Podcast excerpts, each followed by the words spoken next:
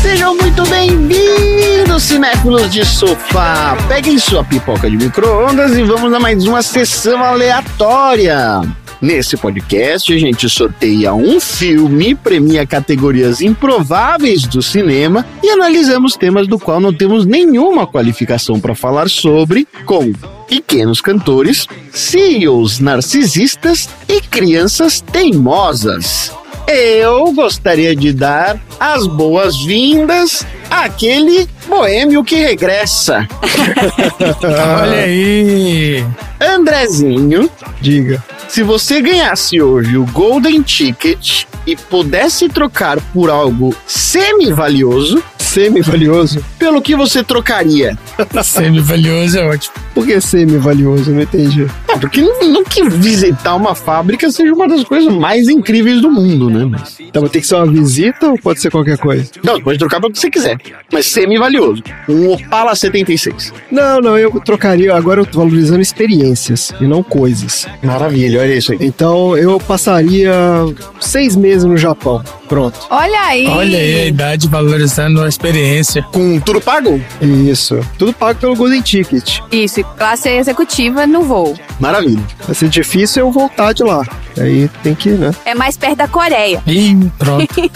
É, exato. Então, Marina, aproveitando aí o ensejo, Ai. E na mesma vibe aí do Golden Ticket, ó, se o seu Golden Ticket fosse esse prêmio idiota de visitar alguma fábrica, que fábrica que você visitaria? Eu gostaria de visitar a fábrica da Apple na China pra eu poder ver todas as merdas que eles fazem. Eu vou filmar e botar tudo no YouTube. Denúncia! Não, é terceirizado, é tudo terceirizado. As fábricas da China, as montadoras. Vai acabar com a Apple. Você não ia querer conhecer o Projac da Coreia? Projac da Coreia. É o Dorajak.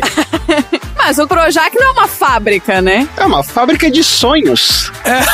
Então tá, se eu pudesse conhecer uma fábrica de sonhos dessa, eu gostaria de conhecer uma fábrica, na verdade, de animações. Ah, eu gostaria aí, de ó. conhecer estúdios de animação e gostaria de ser recebida daquele jeito que foi no filme, sabe? Sendo levada em todas as áreas e vendo com detalhe, podendo degustar das coisas. E sair de lá com um personagem meu, assim, ó. Em formato Funko Pop. Ah, isso ia ser incrível. Excelente. Olha só. Isso. Eu sou própria animação. Ela assiste doramas. Vamos lá, Dudu. Qual doce da sua infância que você amava, mas que você tem certeza que se você botar na boca hoje, você vai achar uma merda? Eita. Nossa, tinha umas balinhas coloridinhas num tubo plástico. Eu tenho certeza que é horrível. Ah, eu lembro, eu lembro. Açúcar puro aquele Aquela que é negócio. uma bolinha redondinha? É, Isso, várias bolinhas, milhares de bolinhas coloridas, várias cores num tubo plástico com a cabeça de alguma coisa. Ah, era um tubo gigante. Eu lembro disso. Isso. Isso, horrível, horrível, deve ser horrível. Com as pontinhas de isopor. isso, que você tinha uma tampinha de cada lado. É, exatamente. Tinha uma tampinha de isopor, em cima era uma cabeça de algum personagem de plástico pra poder enfeitar. Isso. Ó, aquilo é gostoso mesmo. Não, não é mais. Eu tenho certeza que não é. Não deve ser gostoso. Era, naquela época. Não é mais? Não deve ser. Tom, Fala. você já usou aparelho na sua vida? Já, já. Eu me lembro exatamente do dia que eu coloquei do dia que eu tirei. Eu coloquei em julho de 2000 Olha, e tirei em outubro de 2002. Nossa, dois anos. tá certo. Uma das fases mais tenebrosas da minha vida foi a época do aparelho. Terrível, terrível. Tô passando por isso. Mas eu nunca quebrei um bracket. Parabéns. Olha aí. E nem nunca cortei a boca levando uma bolada. Nunca teve que ir na emergência do dentista de noite porque soltou o ferrinho e tá cortando sua boca inteira? Não, nunca. Tudo isso aí que você tá falando é minha vida. Ué, mas tem uma borrachinha de proteção. Não é borrachinha, é uma massinha que você coloca. Não, mas a criança consegue dar um jeito de tirar aquilo. Bem lembrado. Ah, criança. Tá bom. Eu consegui soltar uma pecinha minha comendo um Big Mac. É, sempre você come alguma coisa que. Não, aí é o problema é o Big Mac, não é? Outra coisa que eu me orgulho muito foi de que nunca durante este período eu coloquei as borrachinhas do aparelho coloridas. Ah, eu coloquei vários. Na época da Copa não coloquei verde e amarelo. Nunca fiz conforme as cores do meu time. Nunca fiz. Então é isso. Vamos para aquela ala específica onde se faz pipoca, onde provavelmente você vai ter pessoas muito pequenas fabricando milho de uma maneira bastante excêntrica.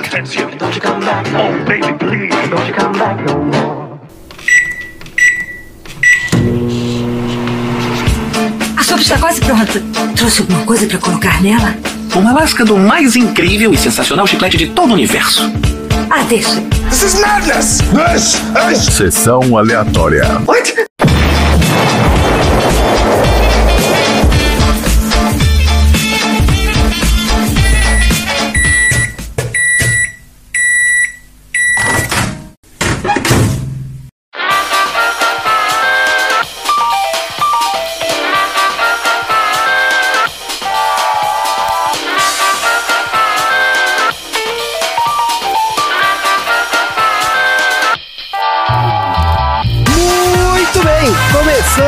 mais um episódio do Sessão Aleatória, o podcast mais achocolatado da Baixa Podosfera. Esse é o podcast preferido dos inventores excêntricos que aplicam métodos educacionais um tanto quanto abusivos para corrigir o comportamento de crianças infernais.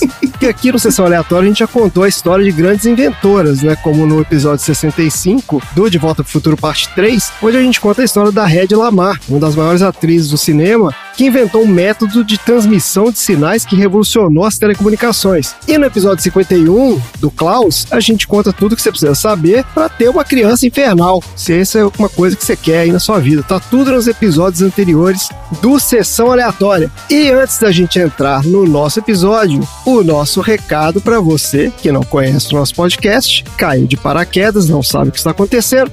O Sessão Aleatória tem duas partes. Na primeira parte, a gente fala sobre o filme da semana, sorteado de uma lista, conversa sobre as nossas opiniões e impressões e traz curiosidades de produção e bastidores. E na segunda parte, a gente fala sobre assuntos aleatórios inspirados pelo filme. Então, se você não viu o filme, ou você viu e não gostou, não tem problema, porque o filme é só o show de abertura, certo? Os assuntos aleatórios é que são a atração principal do podcast. E o filme de hoje é A Fantástica Fábrica de Chocolate, uma releitura sombria de um clássico da literatura infantil, feita por um dos diretores mais originais do cinema contemporâneo. Esse filme foi sorteado do nosso baldinho de pipoca, sugestões dos ouvintes. Olha aí. Marina, quem foi que mandou essa sugestão maravilhosa aqui pro nosso episódio? Essa sugestão veio lá do Rio de Janeiro. Ah, Ó, qual dos dois ouvintes nossos do Rio de Janeiro mandou aqui? É esse mesmo que você tá pensando. O nosso ouvinte reclamão, que reclamou da trilogia sendo uma sequência que foi aleatória. Ué, que isso, ué. Tá dando liberdade, isso que dá. Ninguém mandou criar um e-mail. É, é isso mesmo, vai dando liberdade pra ver. Agora ele tem mais liberdade ainda, porque a partir de hoje ele é um aleatório, que é o Olha Kleber. Aí. Kleber, que eu conheço como mentor, né? Que ele já foi meu chefe nas lives que a gente faz lá do PDG. Ele é o piolho de pré-estreia de filme que vocês podem imaginar. Se tem algum filme da cultura pop que tá estreando, ele tá lá na pré-estreia, levando a Karen, coitada da Karen. Beijo, Karen, namorada dele, nesses rolê de fila. Vocês lembram disso, gente? Pegar fila. Pré-estreia de madrugada? Eu não sei se é de madrugada, porque quando ele posta, eu já vi de manhã, entendeu? Deve ser. Tá rolando de madrugada as pré-estreias. Em vez de estrear na quinta, pré-estreia na quarta e aí é de madrugada. Daqui a pouco a pré-estreia vai ser na segunda. O Kleber tem fama de não gostar do Batman, que é uma coisa absurda. Apesar dele conhecer tudo sobre o Batman, a gente ter visto todos os filmes e lido todos os quadrinhos, dizem que que ele não gosta do Batman. Eu não sei como é que é. É só pra ser do contra mesmo. É, exatamente. E agora, além de do contra, ele é o nosso aleatório número 22. Olha aí, Dois patinhos na lagoa. dois patinhos na lagoa. Clássico do bingo. o número cabalístico. Tem poder. Mas é o clássico do É bingo. o número que tem poder, reconhecido por todos os idosos aí acima de 70 anos. como um número de poder.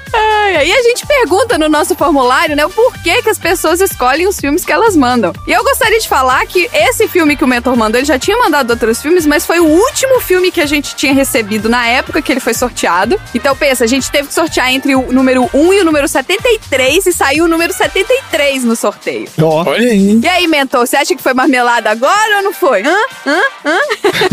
e a gente pergunta aqui no formulário por que, que a pessoa escolheu esse filme e ele colocou aqui uma explicação de meia linha. Ah. Rico excêntrico que tortura crianças. Ah, e tem chocolate. ele fez uma sinopse melhor que a do IMDB. Essa que é a verdade.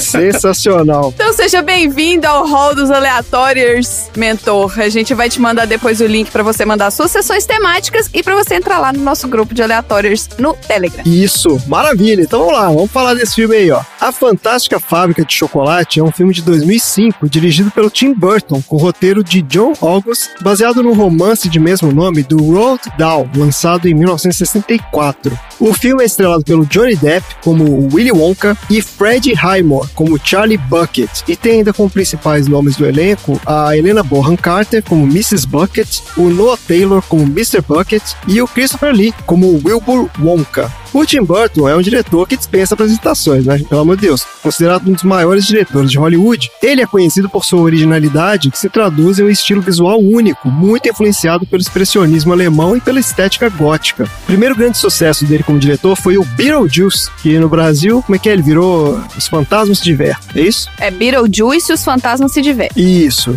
Esse filme é de 1988 e é com Michael Keaton. E foi um filme que lançou a carreira da Winona Ryder também. Logo em seguida, ele dirigiu o Batman, de 1989, Lá vem. né? O trabalho mais importante da vida dele. Bingo! Também com o Michael Keaton. E né, que revitalizou o personagem dos quadrinhos e o transformou novamente em um ícone da cultura pop. Bom filme. É um bom filme, né? Faz tempo que eu não vejo. Eu lembro quando eu vi novo, eu adorei. Fiquei maluco com esse filme. Foi Batmania na época. Logo em seguida, ele dirigiu um outro grande sucesso, que foi o Edward Mãos de Tesoura, de 89, e depois o Batman, O Retorno, de de 1990. Esse eu vi no cinema. É, esse a gente também viu no cinema, né, Dudu? Vimos no cinema. Outros grandes filmes dele foram o Ed Wood, de 94, Peixe Grande e Suas Histórias Maravilhosas, de 2003, Noiva Cadáver, de 2005, Alice no País das Maravilhas, de 2010, Frankenweenie, 2012 e Dumbo, 2019. Tem vários outros, né? Todos com essa pegada bem peculiar dele.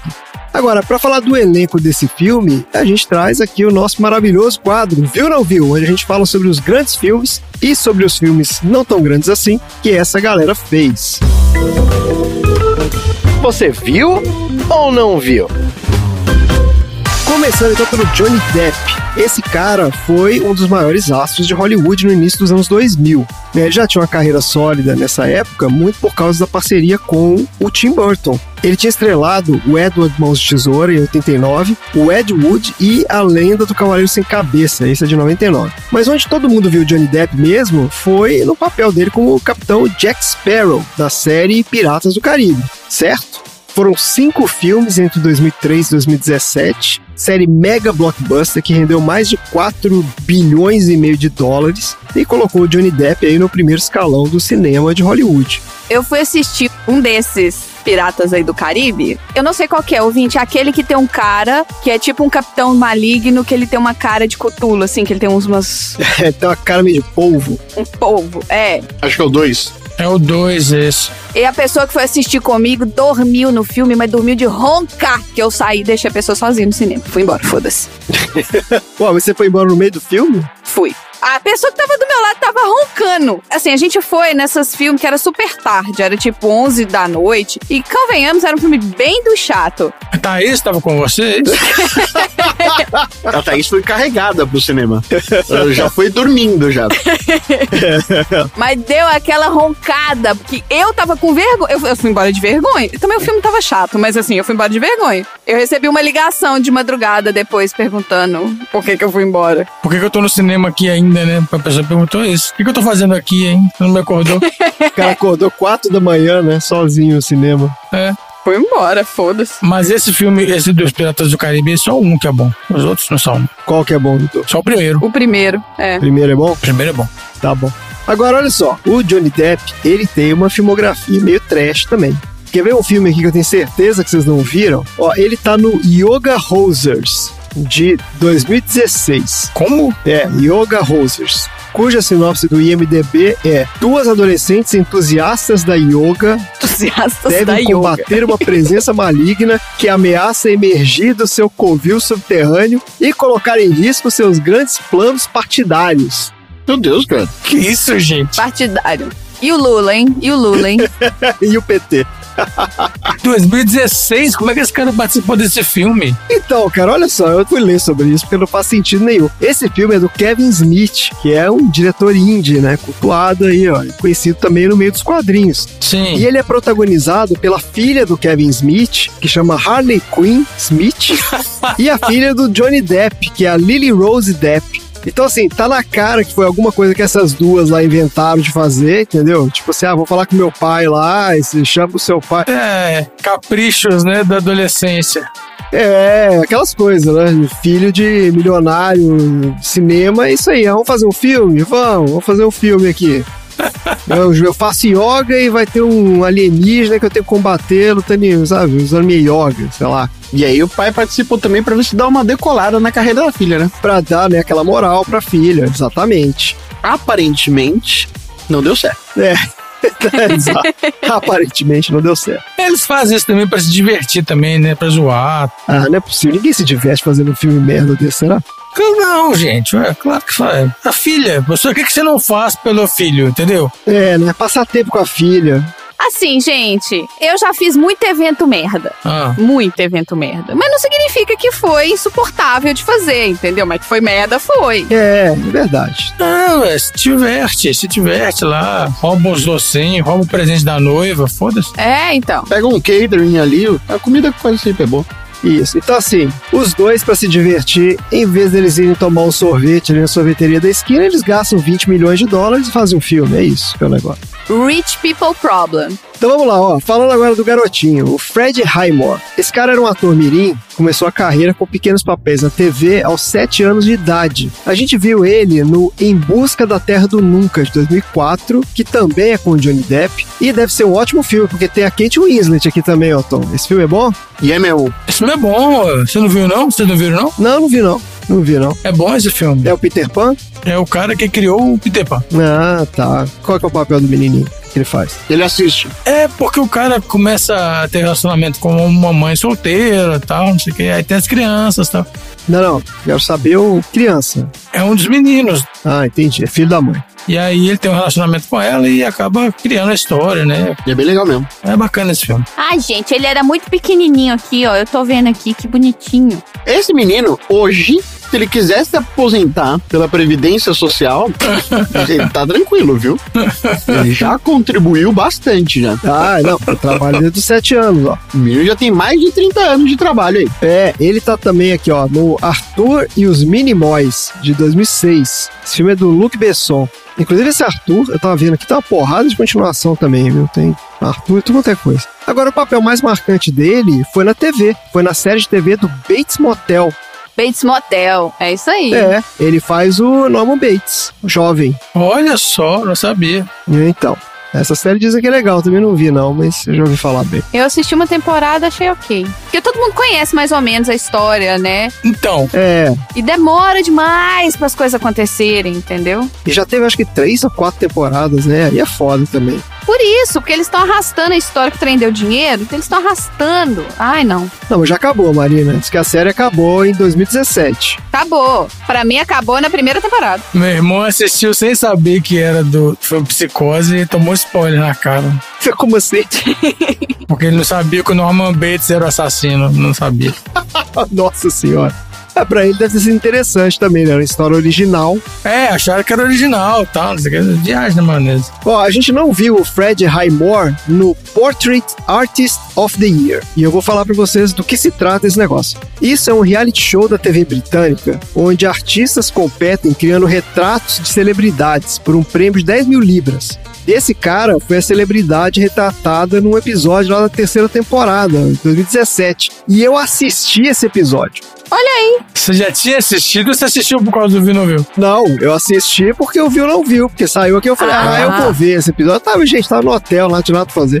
Eu falei, eu vou assistir esse episódio aqui. É interessante o reality show, eles pegam vários artistas de verdade, assim, né? Os caras, eles mandam lá as artes dele e, e tem uma galera ali que seleciona. E aí, beleza, vão vários artistas. Nesse episódio, inclusive, tinha uns outros caras lá, que agora eu não vou lembrar quem é. E eles posam, né? Então ele fica sentadinho lá e os caras fazem os retratos dos artistas.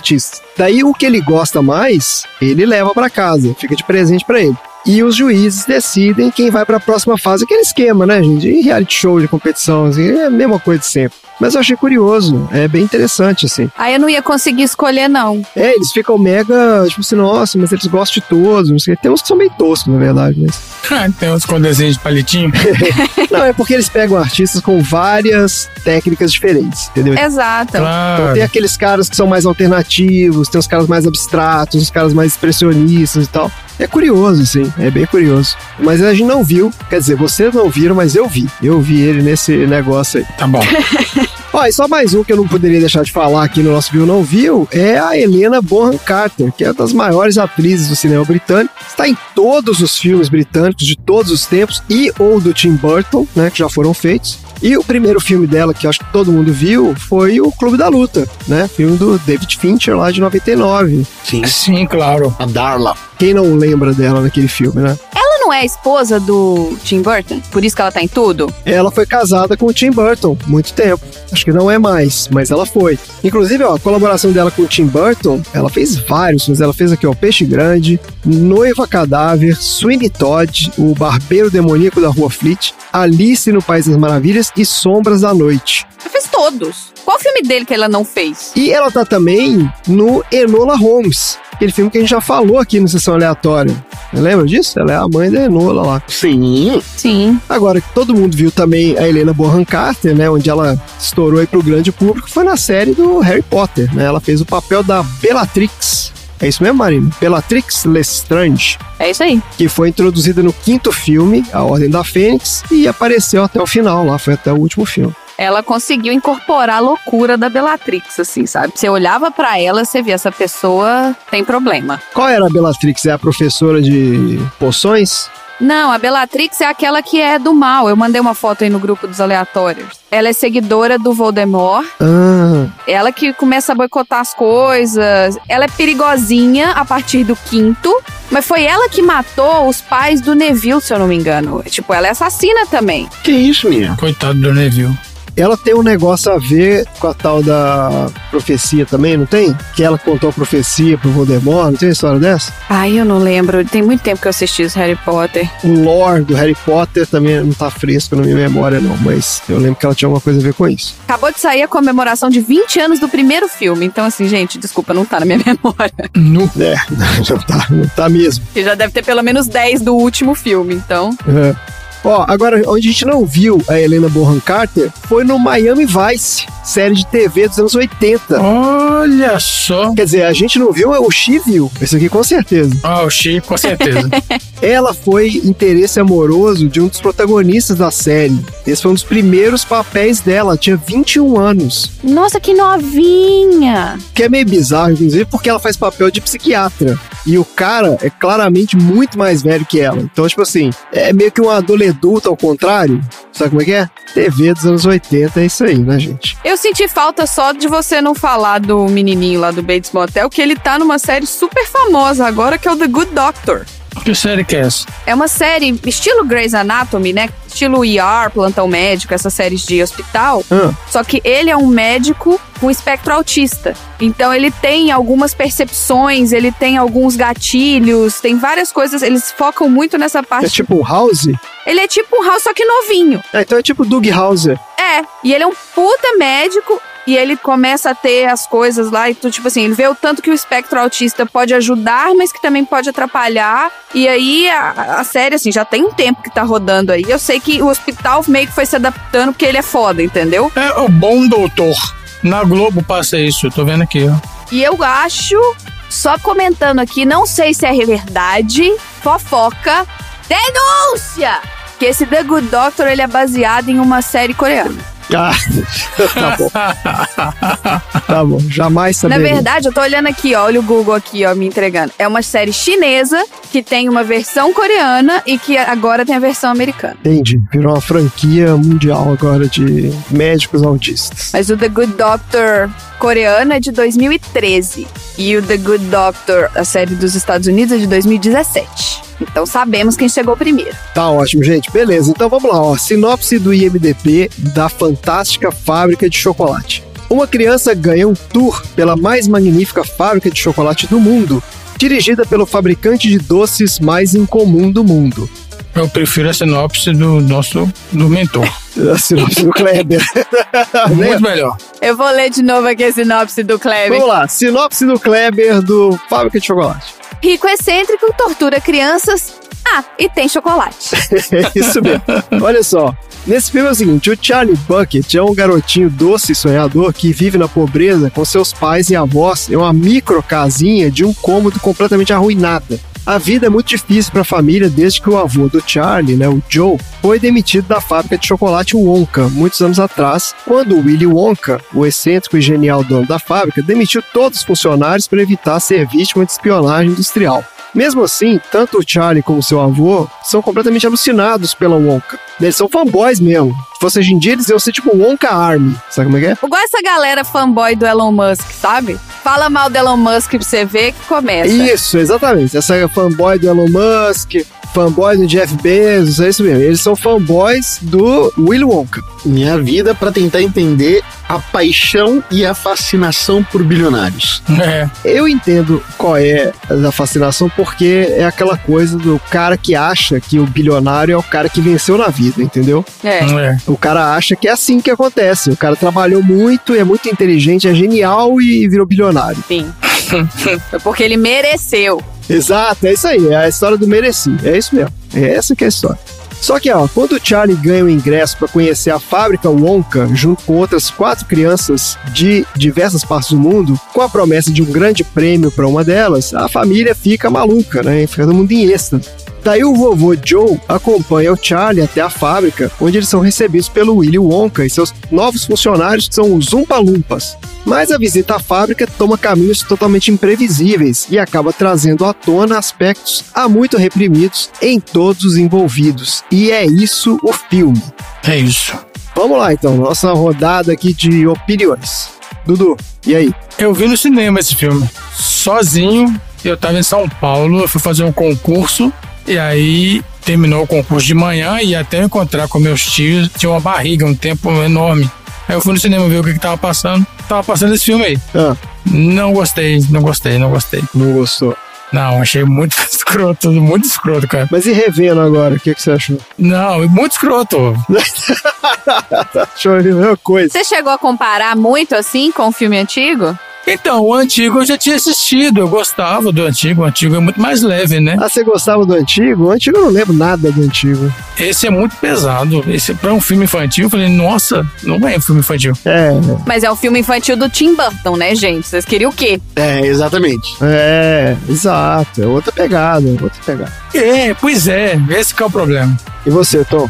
Eu não lembro se assisti o filme no cinema, mas eu lembro que se não foi, eu aluguei em DVD. E eu fiquei. Bom, o Tim Burton, na época, ele tava na crista da onda do sucesso dele, e o grande lance era assistir as criações visuais que ele fazia. Sim. E era um filme interessante na época, visualmente falando, assim. Todo filme do Tim Burton é interessante visualmente, É. né? Isso é característica do cara. visualmente falando. Então tava ótimo, assim. Hoje, pra mim, né, na época não existia streaming, não existia filme na qualidade em 1000 HD, você vê alguns lances ali técnicos, mas era um filme ok. Eu realmente fiquei decepcionado com os números musicais. Ah, isso eu ia perguntar. O que vocês acharam dos musicais? Os números musicais achei bem, bem chatinho. É, Falta de criatividade ali. ele tentou fazer, né, os musicais em estilos diferentes, né? Cada musical está relacionado com uma, uma estética diferente, né? Tem a parte rock and roll, tem a parte Isso. é, meio Bollywood, tem várias coisas assim, né? Uhum. Mas não rolou, não. Não. Tá bom. Você, Marina. Ah, eu preferia o filme anterior. né, o filme antigo. Eu achei o filme antigo exatamente isso aí que os meninos falaram. Era um filme mais infantil, mais gostoso de assistir. Eu não sou muito fã dos filmes estilo Tim Burton, assim, eu não gosto. Eu assisti vários deles e acho, assim, muito cansativos visualmente, sabe? Ele bota tanta coisa e é tão bizarro que não é o tipo de filme que eu falo assim, né? Adorei, é isso que eu quero ver. Vou ver o filme só porque é do Tim Burton. Que muita gente faz isso. Ah, eu vou ver o filme porque é do diretor fulano de tal. É, não, ele tem muita gente que gosta do trabalho dele, né? Da estética dele e tal. Pois é, eu já seria o contrário. Você fala assim, ah, mas quem dirigiu foi o Tim Burton. Eu falo, hum, Você eu não vou ver porque é do Tim Burton. É. Funciona bem para as animações, agora para filmes tem perdido. Mais ou menos, até as animações são macabras, entendeu? O Noiva Cadáver é bonito, É, essa coisa meio macabra mesmo. Ah, não, mas elas são de propósito. é, ele faz animações de terror, aí sim, né? Terror, de terror, assim, infantil, entre aspas, mas as anima- animações dele são essa pegada. Aí ele pega os outros filmes, os outros temas e transforma tudo em terror. Pois É isso mesmo. Aí fica estranho. É. Aterroriza tudo. Eu gosto. E eu gostaria de fazer uma menção honrosa que os Umpa-Lumpas de antigamente eram mais legais também. Também, variados tal. Não era né, uma cópia digital do mesmo cara, entendeu? Ó, eu vou falar um negócio polêmico aqui. Presta atenção que eu vou dizer. Esse filme, ele é o Wonka Begins. Porque ele mostra a história do Willy Wonka. Sim. É. Como é que é a infância dele, não sei o quê. Que é um troço que não existe no outro filme. Nunca teve nada disso. Não, na versão do Tim Burton. Exatamente. Então o Tim Burton ele inventou todo esse arco do Willy Wonka. Porque eu entendi o seguinte, gente. Esse filme, se você parar pra pensar, não acontece nada. Tipo assim, o filme não tem. Não existe arco de personagem ali. Né? O Charlie ou aqueles outros meninos, nada acontece. Tipo, eles vão lá na fábrica, acontece aquele monte de coisa lá. Porque assim, é uma fábula, né? Até em inglês fica mais fácil entender isso, que eles chamam de cautionary tale, que é uma história, como é que chama? De advertência. Que é simplesmente uma história que é o seguinte, ó, crianças mal educadas e chatas, não sei o que, crianças infernais, elas sofrem e as crianças boazinhas ganham o prêmio no final. É só isso que essa história quer dizer. Isso, isso. E pra botar isso no filme, o Tim Burton teve que inventar alguma coisa. Aí inventou esse arco do Willy Wonka. Tipo, ah, ele, quando ele era criança,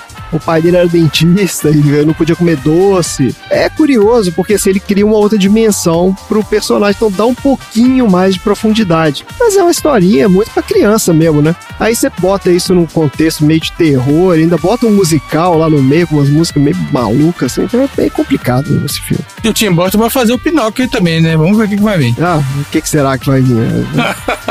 Pinóquio do inferno, certamente.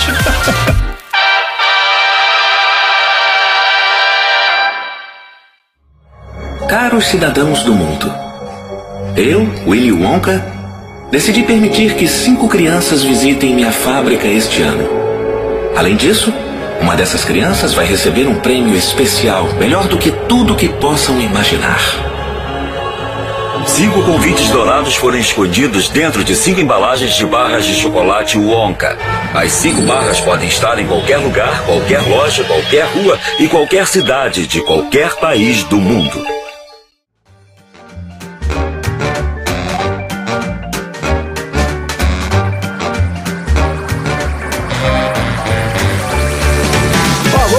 Falar de algumas histórias de bastidores aqui assim. Fábrica de chocolate. Ó, a história desse filme começa em 71. O autor do livro, o Roald Dahl, ele odiou aquele filme de 71. Mudou a história dele. Por causa disso, ele nunca mais autorizou nenhuma outra adaptação do filme para o cinema.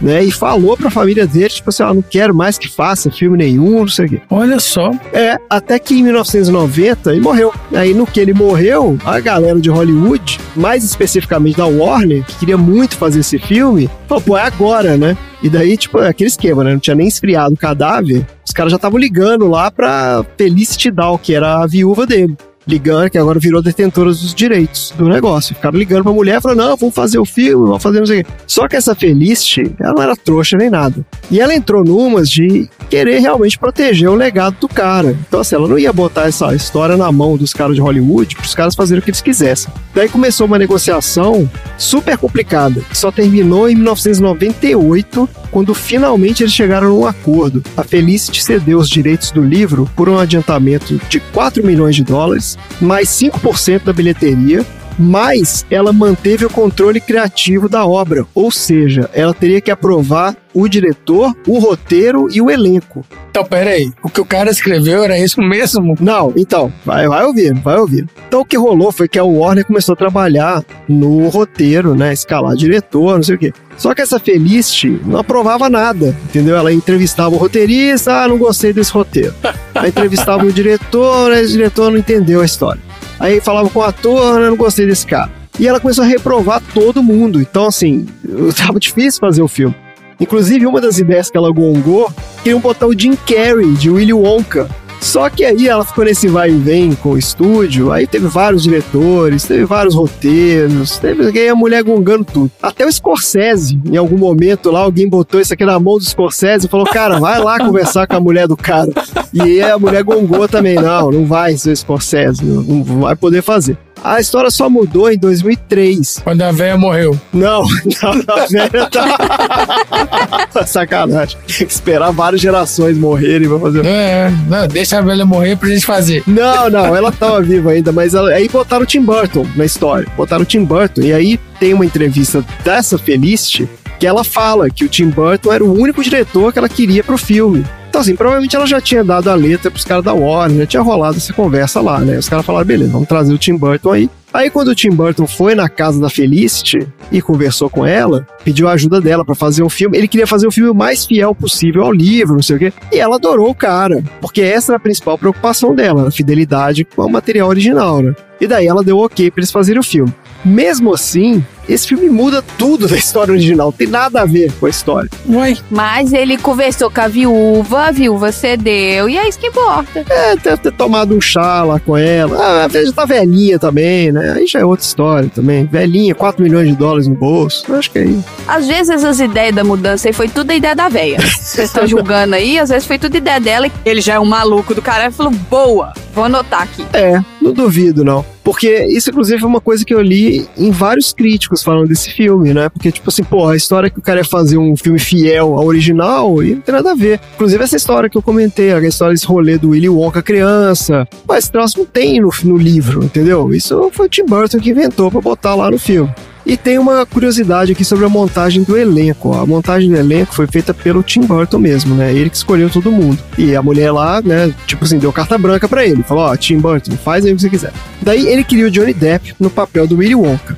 Mas se ele não conseguisse o Johnny Depp, ele tinha um plano B. E nem em um milhão de anos vocês vão acreditar quem era a segunda opção do Tim Burton pra esse papel. Alguém quer chutar aí alguma coisa? Alpatino. Alpatino. Seria maravilhoso. Não, não. Arnold Schwarzenegger. Olha, Marina, quase, quase. É mesmo? Van Damme. Não, Que isso, Stallone?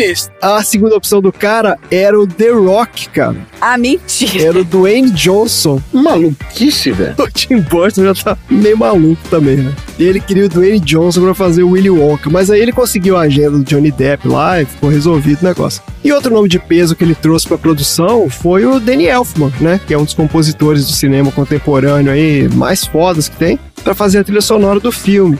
Os dois já colaboraram em 16 produções. Praticamente todo o filme do Tim Burton tem a trilha assinada pelo Danny Elfman. E tem a mulher dele e tem Johnny Depp. Esse cara trabalha com a família, né? Ele é um cara, um cara família. E não discordo, não. Você tem que ter sua panela, gente, que é a galera que vai trabalhar de boa. O Tarantino faz isso também, gente. Todo diretor, ele tem a galera dele, assim. Tem os queridinhos, é, ué, tem os queridinhos dele. É, tem a galera que trabalha com ele. O Scorsese tem também, o Nolan tem também, todos esses caras têm.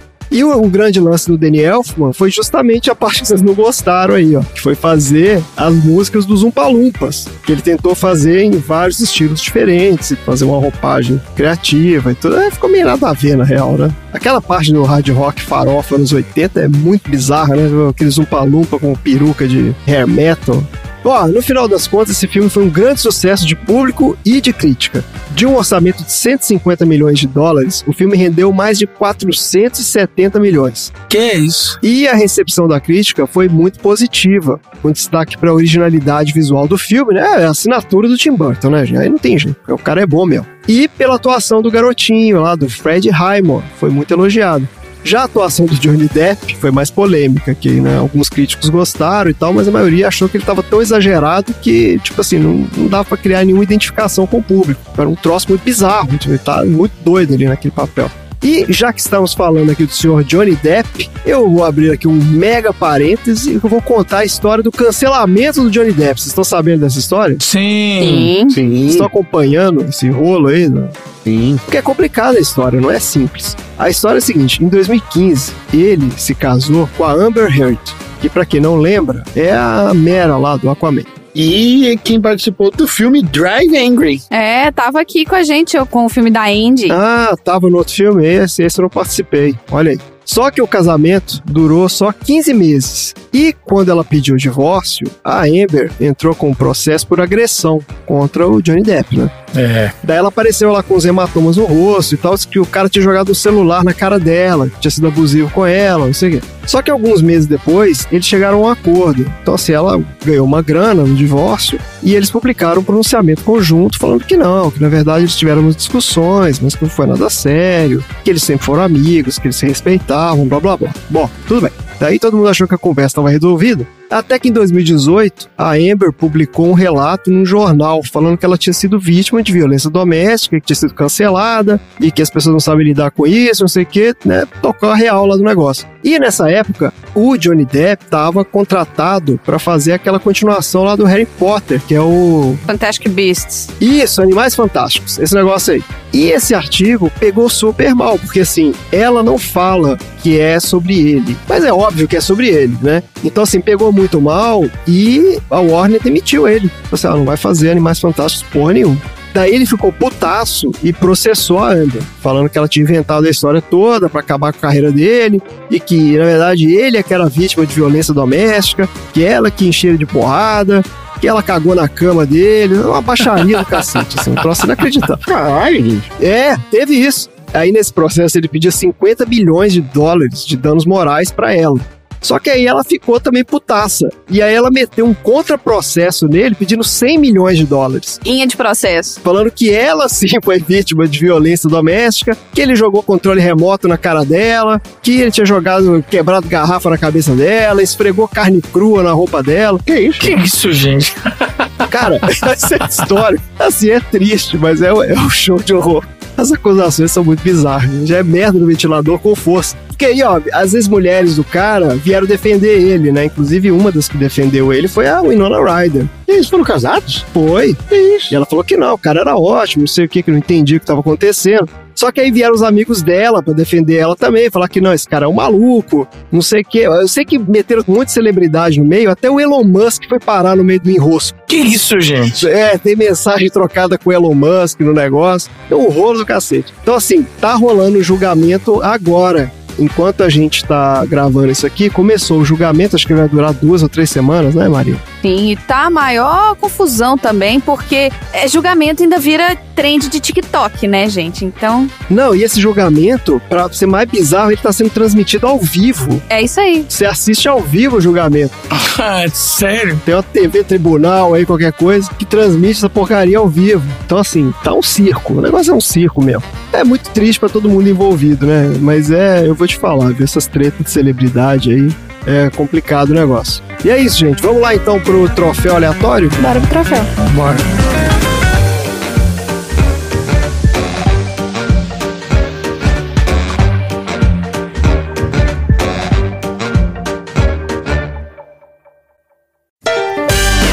Troféu aleatório.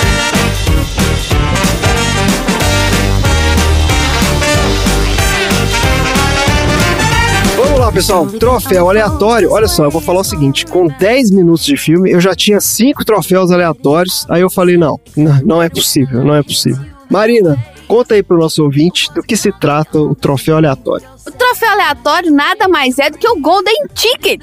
Ah! É raro, é raríssimo. E você tem que comer chocolate, mas comer chocolate, mas comer chocolate até talvez você achar ele. Isso mesmo. Toneladas de chocolate. E pode ser que seja um troféu que não seja nem tão bom assim, que você vai ser empurrada, você vai estufar, virar uma bola gigante e vai ser levada, né? Saída estratégica direita, assim. Ai, tá ótimo. Vamos lá então, Dudu, qual é o troféu aleatório para a Fantástica Fábrica de Chocolate. O meu troféu Batman de darkização de filme infantil vai pro Tim Burton. que foi exatamente isso que ele fez. Escureceu as paletas e botou umas músicas dark e colocou tragédia familiar e fez um filme infantil. Parabéns. e fez um filme infantil. Botou um maluco lá de protagonista, não? É, um monte de maluco, pai maluco, cara abusivo, criança neurótica e parabéns. Nossa senhora. É isso. Mas aqui, você sabe que esses contos de fadas que a gente né, aprendeu desde criança, diz que a origem deles era tudo isso, né? Coisas meio mega dark, assim. Só que o Tim Burton, ele vai, ele continua nessa vibe da origem deles, né? a galera deu aquela amenizada, né? Falou, pô, criançada não precisa ficar, sabe? Não. Chapeuzinho vermelho, inclusive, era um conto sobre canibalismo, né? Também, é. E ele come ela, literalmente, ali, maluquice do caramba. Mas aí o Tim Burton vai e faz assim, não, eu vou fazer e vou botar na tela. Vai ser lindo. Isso, exatamente. Tom, qual é o troféu aleatório para a fábrica de chocolate? O meu troféu aleatório vai para o melhor teste de QI de todos os tempos, que é feito por um esquilinho que sai correndo atrás de uma noz, pega a menininha e depois tenta provar a inteligência dela, dando leves soquinhos na cabeça dela. Aí não encontrou muita coisa e falou: pode seguir. Tá meio oco isso aqui. E você, Marina, qual é o seu troféu aleatório? O meu troféu aleatório é o troféu Alexandre Nardoni, de melhores pais. Meu Deus, gente do céu! Que isso, cara?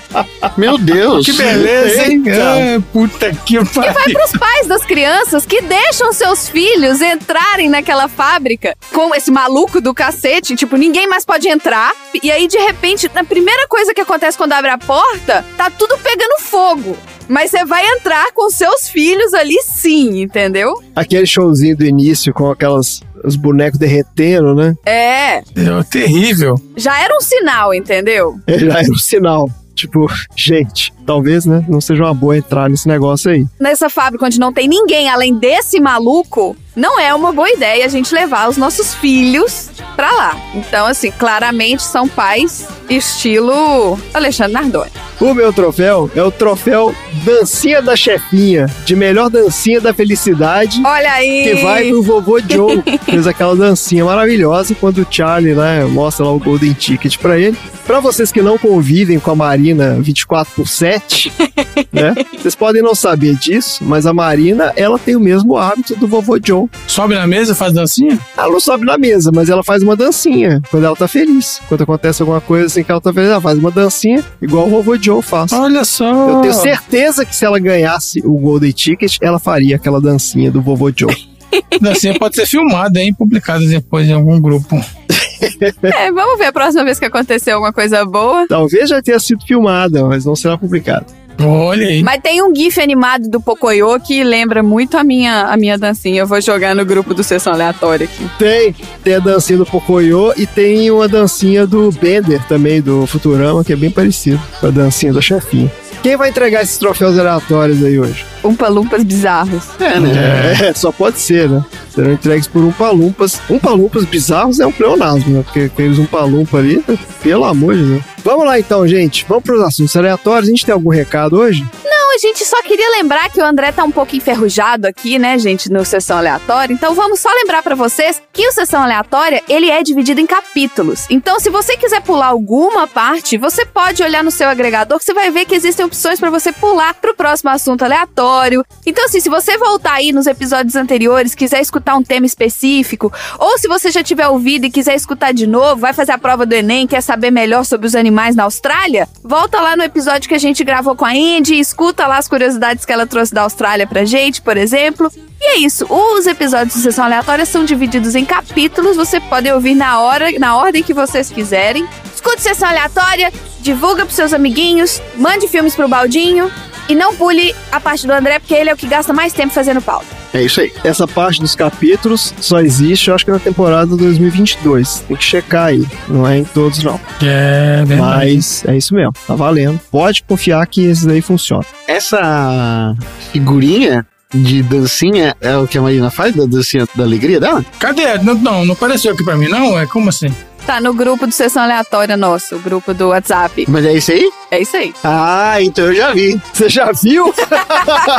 Ué, como assim? Então eu já vi a dancinha da alegria dela. Ela faz essa dancinha em outras ocasiões que eu não tô sabendo? Ela faz essa dancinha.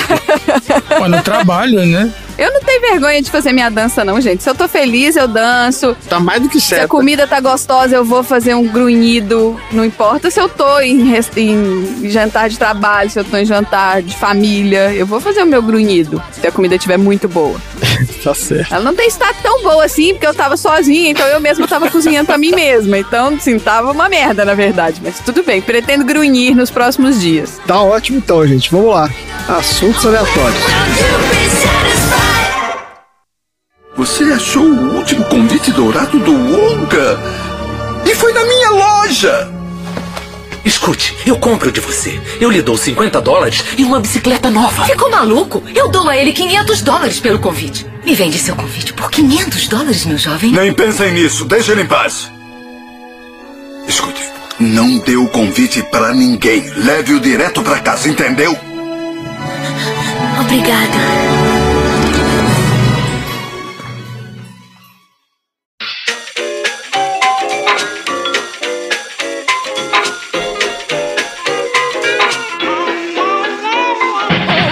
Lá então. Assuntos aleatórios da semana. Tom, qual é o seu assunto aleatório? No episódio desta semana, nós já assistimos o filme que tem um CEO bastante excêntrico. E, trazendo a história de CEOs excêntricos para o Brasil, nós iremos falar esta semana de um CEO que conseguiu construir um império, uma Ai, empresa icônica. E no retorno do meu bloco chamado Tretas Homéricas, nós iremos falar sobre o fabricante e o criador do Dolinho, o seu amiguinho. Olha aí! Eu tava com medo, achei que você ia falar do velho da van. Jamais. Nossa senhora. Jamais. Jamais. Não, se ele Jamais. fosse falar do velho da van, ia ser alguma coisa maravilhosa, entendeu? No sentido de ir para os nossos ouvintes. Nível latino, né? É, então. Quando seu parceiro com toda a força chuta a canela, passa na cabeça, passa de novo que ele não morreu. Espanca em cima, espanca embaixo. Se o dedo é seu olho, lindo sino, lindo som.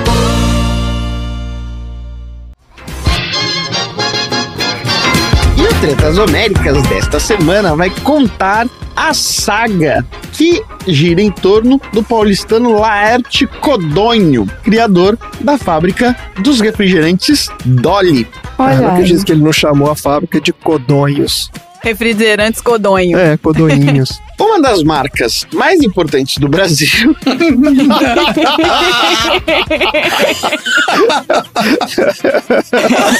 Enquanto eu tava trazendo esse texto aqui de um, de um site chamado Passo a Passo Empreendedor, foi entender o quão conturbado é a indústria de refrigerantes. Vocês já viram Certo. a gente contando sobre a saga dos refrigerantes do espaço. É mesmo. E agora é sobre o mercado de refrigerantes no Brasil. Olha só. Vamos lá. A Dolly ganhou notoriedade não só por seus produtos, mas também graças ao ícone Dolinho. Dolly, Dolly Guaraná, Dolly, Dolly Guaraná. E mais recentemente, por uma batalha jurídica que pode colocar em xeque todo o império.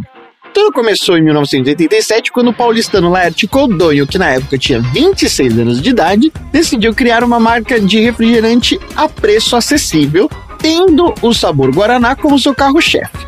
Quando ele estava lá buscando algum tipo de diferencial, o empresário decidiu apostar na criação de um refrigerante diet.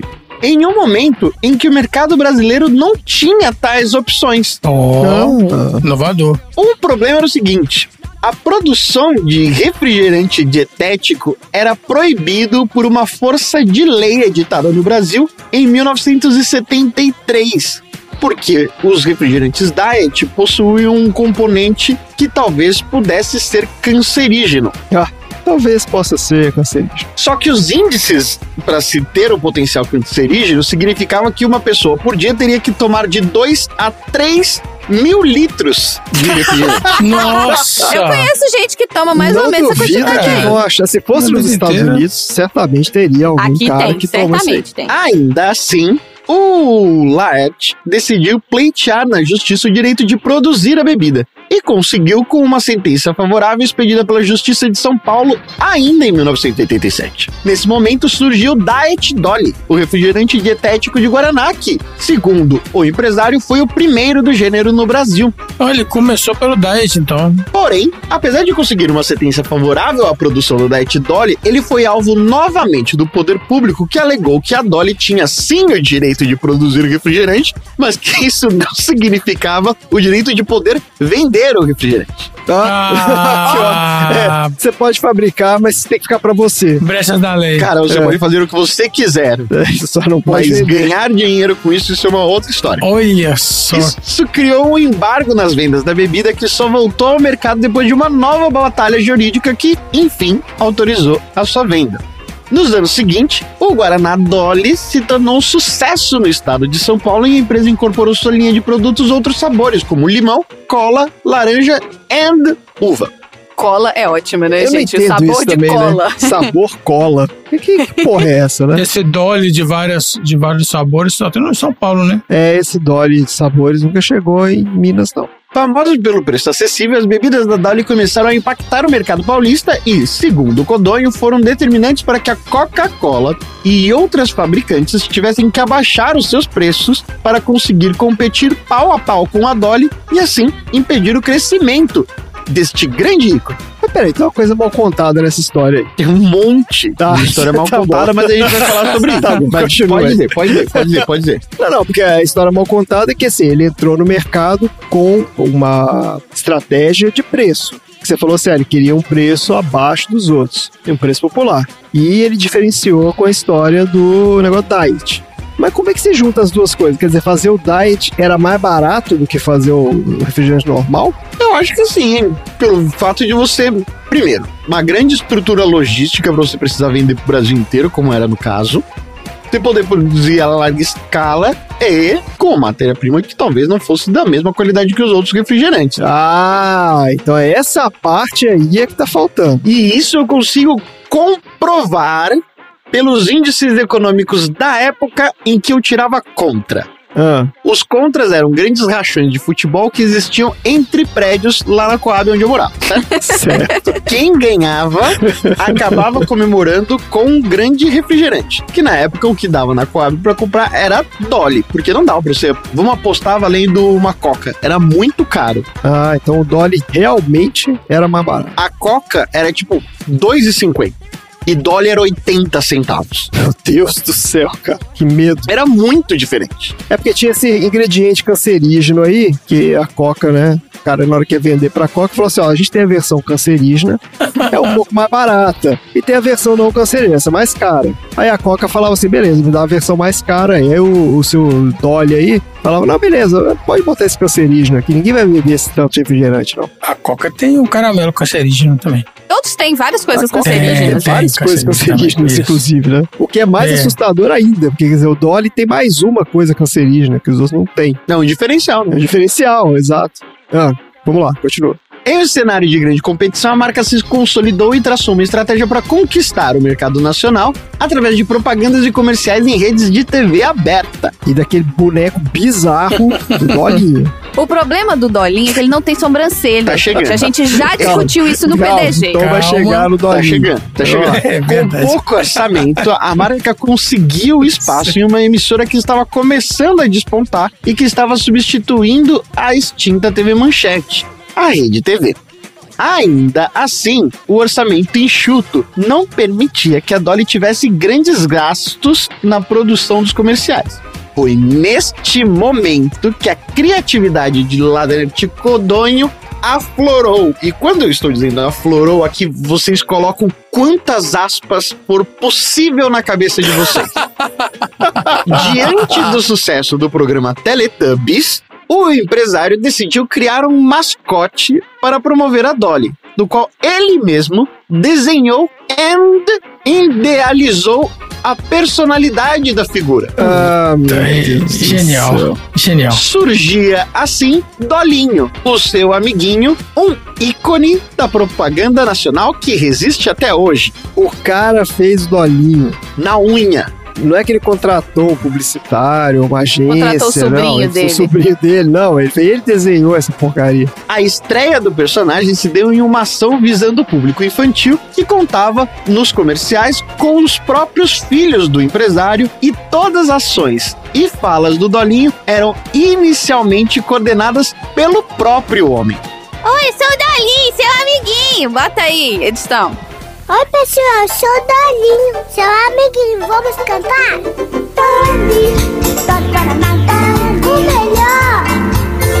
Guaraná, o sabor brasileiro. Guaraná, o melhor. Doli Guaraná, o sabor brasileiro. Em conjunto, a empresa também apostava em jingles repetitivos que ajudava a popularizar a ideia de sabor brasileiro. Funcionou, que a Marina tá cantando até hoje. O. Exatamente. Além de também apostar no espírito patriótico dos consumidores. Ih, aí, as Essa é patriótica, eu não gosto. Com esses ingredientes, a Dolly usava as armas que possuía dentro de um arsenal limitado, porém criativo, e que usava e abusava de artifícios que dividiram opiniões e colocavam a marca na cabeça dos consumidores brasileiros. Assim, acabou conquistando um relativo destaque na mídia nacional a partir dos anos 2000 e, ao mesmo tempo, começou uma história confusa e repleta de reviravoltas. Tan. Segundo Codonho, a principal confusão começou quando uma série de notícias falsas e difamatórias contra Dolly foram propagadas em vários pontos da cidade de São Paulo, incluindo estações de metrô e pontos populares onde estava presente o público consumidor das bebidas da empresa. Dentre as inverdades e acusações estavam aquelas de que a bebida era preparada com ingredientes extremamente nocivos à saúde e que as pessoas deveriam ter cuidado com a marca. Ué, mas se ele mesmo já falou que é isso mesmo? Não, não, não. entendi. Não falou, era não. extremamente nocivo. Ah, não era Tem que tomar extremamente 3 mil nocivo. litros pra ficar Era só nocivo. nocivo. Só era extremamente nocivo se você tomasse 3 mil litros por dia. Ah, É. era só nocivo, não é Entendeu? extremamente nocivo. Não é extremamente nocivo. É um pouco. É uma aspa muito forte. Na mesma época, o empresário alegou ter sido coagido por representantes da Coca-Cola Olha aí. que o teriam ameaçado e garantido que a Dolly seria extinta do mercado brasileiro. Eita! Em sua defesa, o empresário publicou um vídeo caseiro de uma conversa entre ele e o então executivo da FENSA, a empresa responsável pela comercialização da Coca-Cola no Brasil. Na gravação, feita pelo próprio empreendedor, é dito que a gigante Coca-Cola não medirá esforços para eliminar a concorrência. E, a partir dali, supostamente estaria lançada uma guerra entre a Dolly e os representantes da gigante americana. Desde então, Codonho passou a expor constantemente a gravação da conversa, que inclusive foi material de uma das propagandas da Dolly. Gente O cara metia um vídeo Cara, caseiro botou. de ameaça como propaganda. Eita. Ele também relatou as supostas ameaças em algumas oportunidades, inclusive num extenso programa da Rede TV exibido Ah, no ano de claro. 2003. Luciana Gimenez. Além de alegar as ameaças, ele também deu início a uma campanha contra a Coca-Cola, acusando a gigante de utilizar em suas bebidas uma preparação obtida a partir da folha de coca, o que é proibida pela lei brasileira. Jogou, jogou, jogou o jogo. É, Jogou o chama jogo. Coca é porque tem É coca. isso mesmo. Ah, tem Coca, é da óbvio que tem justiça. Coca. Chama Coca-Cola, Tá escrito Coca-Cola como a lei brasileira não viu que a Coca-Cola era feita a partir da folha de coca. Só pode ser feita de folha de coca, é óbvio. Mas esse- essa história do programa de TV é real, porque acho que era mais ou menos tipo de sábado. Ah, à noite, muito de noite, uma hora da manhã, alguma coisa assim, passava o programa na rede TV, onde ele apresentava, que era um programa que, se não me engano, o nome era 100% Brasil. Nossa senhora, gente. O dono do Dolinho apresentava? É o Codonho, É. o Codonho. O programa dele era pra ficar falando o tempo todo das coisas que a Dolly fazia e de como ela estava sendo boicotada no mercado pelas grandes empresas de refrigerante. De acordo com ele, a gigante utiliza o extrato importado que contém a substância proibida de forma mascarada, de modo que ela não é detectada em uma análise simples.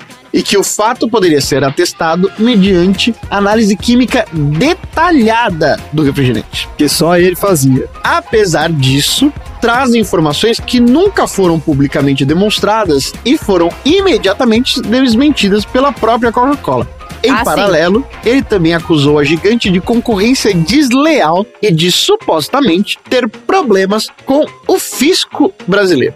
Supostamente. Supostamente. Empresas grandes, supostamente. A desinteligência entre a Coca-Cola e a Dolly ficou em silêncio pelos anos seguintes. E a Dolly continuou crescendo, tornando o Dolinho extremamente popular.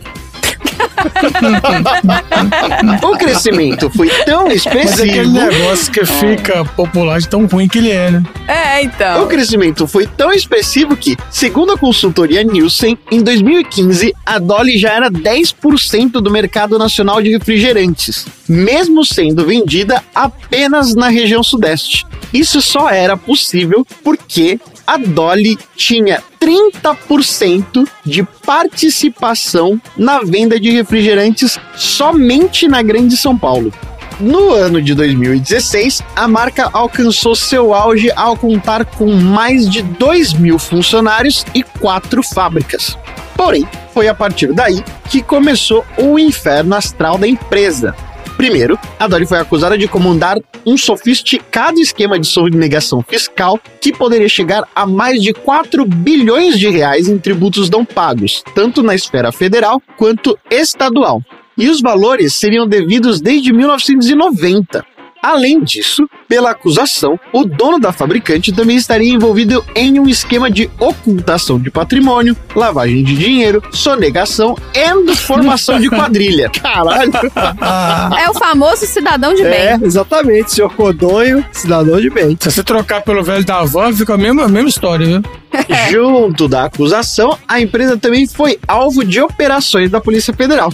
Nesse meio tempo, o Laerte Codonho alegou que havia sido vítima de um golpe de seu próprio contador, Rogério Raut, da RD Assessoria Contábil, que, segundo ele, havia falsificado documentos fiscais em um esquema que desviou mais de 100 milhões de reais da Dolly direto para o bolso do contador. Pela fraude, a Dolly pagava as guias falsas acreditando que estava pagando certo pro fisco, quando na verdade todo o dinheiro estava indo pro bolso do próprio contador. Ah, tá bom. 4 bilhões o contador levou nessa. Porque você não vai perceber, né? é, Tá ninguém certo. percebe. Seu contador não comprou nem um carro importado, né? O fato foi endossado e assumido pelo sócio minoritário da empresa desse contador, um cara chamado Esaú Domingues, que tinha apenas 1% de participação na empresa e, mesmo assim, fez um acordo de delação premiada em que revelou o esquema e devolveu parte do dinheiro desviado. Já o Rogério Raut está sendo processado e amplamente investigado pela Polícia Civil desde então. O lance era real, gente. Não, tudo bem, o lance pode ser real, mas até aí falar que a empresa ficou, sei lá, quantos mil anos sem pagar imposto porque o cara tava fraudando o contador, pô, pelo amor de Deus, né, cara? E um, um acionista minoritário de 1% que provavelmente virou acionista um dia antes da delação. Vem mais, vem mais. Vem mais. Lá vai, vem. vai, vai lá. Em outra ponta, a Dolly celebrou acordo para quitar as dívidas de ICMS que ficaram pendentes na situação e que totalizaram mais de 33 milhões de reais. Contudo, o suposto golpe não foi o suficiente para convencer os procuradores responsáveis pelo caso, que, em maio de 2018, conseguiram na justiça o bloqueio das contas da empresa, o sequestro dos bens de Codonho, a quebra de sigilo fiscal e até mesmo a prisão do empresário. Na ocasião, Laerte teve a sua prisão filmada, isso é bom demais. Laerte teve sua prisão filmada e chamou a atenção do país com uma folha de papel escrita com batom que dizia que ele estava sendo preso pela Coca-Cola. ele ficou preso durante oito dias até a sua prisão ser suspensa. No mês seguinte ao bloqueio, a Dolly pediu recuperação judicial e teve que fechar uma de suas fábricas, demitindo cerca de 800 funcionários. Respondendo em liberdade, Codonho também foi acusado de ser proprietário da empresa Lumia Capital Industry, uma empresa sediada no estado de Nevada, nos Estados Unidos, e que havia feito uma operação de compra e venda de um imóvel no interior de São Paulo, avaliado em mais de um milhão de reais, o que supostamente seria uma prova da ocultação patrimonial. Em sua defesa, o Codonho alega que não era o dono da empresa e que, na verdade, ele era proprietário da Lumia Industries, que também estava sediada em Nevada. A empresa citada não tem patrimônio ou sequer nenhuma movimentação e foi criada por uma futura expansão internacional da Dolly, que infelizmente não aconteceu. Infelizmente, por razões Nossa, óbvias, gente. nunca aconteceu. Os nossos amigos que estão nos Estados Unidos nunca viram uma propaganda dizendo I'm Dolly, your little friend. Let's Não sing. tiveram esse prazer. Até porque aqui não tem Guaraná. Então, assim, como é que eles iam falar Dolly É, Guaraná? o Guaraná não, chegou, não conseguiu chegar aí, né? Conquistar o mercado aí. É, não. E eles não conseguem pronunciar Guaraná. A alegação foi aceita pela justiça um ano depois que descartou realmente a participação de Codonho da empresa na transação imobiliária. Enquanto os processos acontecem, a Dolly tenta sobreviver e passou também a contra-atacar juridicamente. No todo, são duas grandes acusações, uma na esfera estadual e outra na federal. Primeiro, a empresa alega a suspeição nas investigações estaduais, ou seja, procuradores atuando de maneira suspeita. Uma vez que as supostas provas de sonegação fiscal apresentadas pela Procuradoria de Fazenda do Estado de São Paulo foram produzidas com auxílio de uma empresa contratada chamada Nelway Big Data. De acordo com Codonho, a Nelway tem como investidores a própria Coca-Cola Company e o brasileiro Jorge Paulo Lehmann, principal acionista da Ambev, dono do Guaraná Antártica e distribuidora da Pepsi no Brasil. Esse cara, ele tem um, um negócio de perseguição, né? Ele acha que a Coca-Cola vive em função de destruir a de Dolly. destruir a Dolly. Isso, é a única. Tem um departamento na Coca-Cola de contra-espionagem para acabar com a Dolly. A alegação do empresário foi endossada pelo Ministério Público, que abriu investigação para averiguar se a Nelway agiu de forma indevida no curso das investigações. Enquanto isso, a Dolly conseguiu desbloquear parte das suas contas, mesmo assim, tem dificuldades de honrar seus compromissos atuais. E de forma surpreendente na esfera federal, a Dolly conseguiu virar o jogo. Inicialmente havia uma denúncia, lembra, de que a empresa devia mais de 1,7 bilhões de reais para a União. Mas graças a uma sentença da Vara Federal, a justiça reconheceu que, na verdade, a Dolly não só não é devedora de tais tributos, mas sim é credora da União. Ah, claro. É, é igual o Neymar. Por razão do direito de uso de créditos decorrentes do IPI, já que a empresa utiliza concentrado de Guaraná que vem da Zona Franca de Manaus. E, de acordo com o valor do crédito, a empresa deveria receber mais de 200 milhões de reais. Com a vitória, provisoriamente a Dolly tenta continuar. E Laerte Codonho também se movimenta para responsabilizar procuradores estaduais por suposto abuso de autoridade, em um processo em que ele pleiteia também indenizações por danos morais. Mas novas acusações, infelizmente, aconteceram. Dessa vez, contra uma empresa que prestava serviços para a Dolly, conhecida como Raj. De acordo com as denúncias, a empresa também teria efetuado fraudes contra o fisco e estaria também envolvida com o Codonho. Ele, por sua vez, negou qualquer participação no quadro societário da empresa, alegando que se trata apenas de uma prestadora de serviço, que inclusive se defendeu da acusação, alegando que não tem nenhuma relação com o empresário. Entre indas e vindas, a treta homérica que envolve a Dolly continua e coloca em dúvida o futuro da empresa.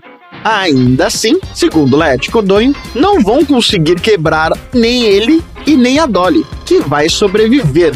E o final, só o tempo e o Dolinho dirá.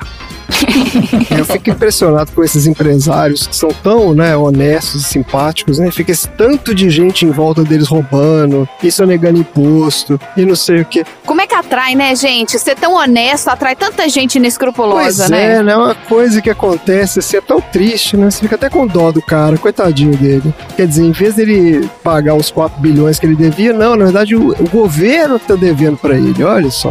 Beleza, gente, excelente. Vamos então pro próximo assunto aleatório.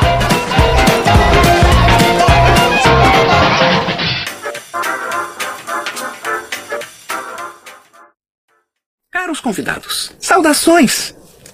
Bem-vindos à fábrica. Eu aperto suas mãos com carinho. Meu nome é Willy Wonka.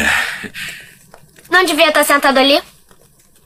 É que eu não poderia ver o show direito de lá, poderia, garotinha? Senhor Wonka, não sei se o senhor vai se lembrar de mim, mas eu trabalhei muito tempo aqui na fábrica. Você era um daqueles espiões desprezíveis que todos os dias tentavam roubar a obra da minha vida e vender para aqueles parasitas imitadores de meia tigela? Não, senhor. Então, ótimo, seja bem-vindo. Vamos lá, crianças.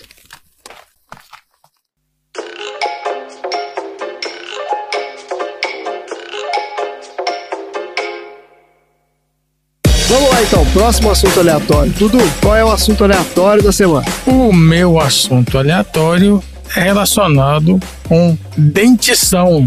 O pequeno Willy Wonka usava um aparelho de dente gigantesco. Aparelho que uma máquina de tortura, mas Isso. que provavelmente era real aquilo ali, viu? Não duvido, viu? Vamos falar então sobre quando você tem dentes apinhados e irregulares e tem que como consertá-los de alguma forma.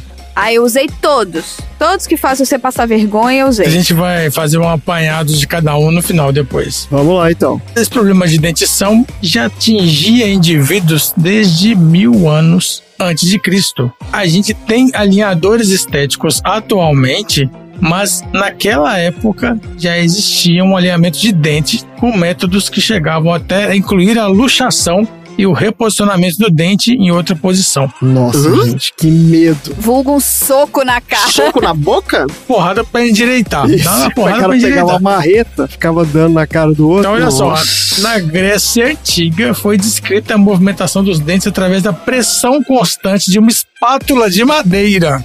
E a primeira descrição de um aparelho dentário designado especificamente para esse fim nos remete à França do século XVIII, quando Pierre Fouchard, em 1728, descreveu o bandelete, que é um aparelho constituído de uma tira de couro duro, qual os dentes eram amarrados e pressionados para que mudassem de posição. Devia ser uma maravilha. Eu vou fazer só um disclaimer aqui pros ouvintes e aleatórios que têm acesso ao grupo dos aleatórios. Não vai ter tanta imagem agora, tá, gente? Porque eu tô com as imagens aqui e eu não vou, não precisa disso, Não, não né? O precisa. mundo não precisa disso. Normalmente são bizarros. Eu vou botar algumas, mas assim. Light, bota as mais light. É eu sendo censurado aqui nesse programa mais uma vez. Não, não, então você pode falar. Só tô falando assim que eu prezo pela qualidade do nosso grupo, não entendeu? Não é, não é a bunda do Arnold Schwarzenegger. A gente não barrou a bunda do Arnold Schwarzenegger, inclusive. Um dia que o André não estiver gravando de novo, eu vou botar, vou falar de vermes. Nossa senhora. Olha aqui, ó. Arqueólogos encontraram também uma múmia do Egito Antigo com uma espécie de aparelho metálico na boca. Mas aí não se sabe se a função era corrigir o sorriso ou simplesmente manter os dentes na boca. Os etruscos, que habitavam o sul da atual Itália, preocupavam com o sorriso até mesmo após a morte. Essa civilização instalava placas de madeira nos dentes dos mortos para que eles tivessem os dentes mesmo até o além. E mesmo não tendo nenhum indício de que os romanos tinham criado alguma coisa parecida também com o aparelho ortodôntico, eles tinham o seu próprio método. O fisiologista Aurelius Cornelius veio direto do Asterix, né, das revistinhas do Asterix. Direto do Asterix, esse cara. Aurelius Cornelius é foda, hein? Ou ele veio do filme do Monty Python também. do Monty Python, é, pois é, um dos dois.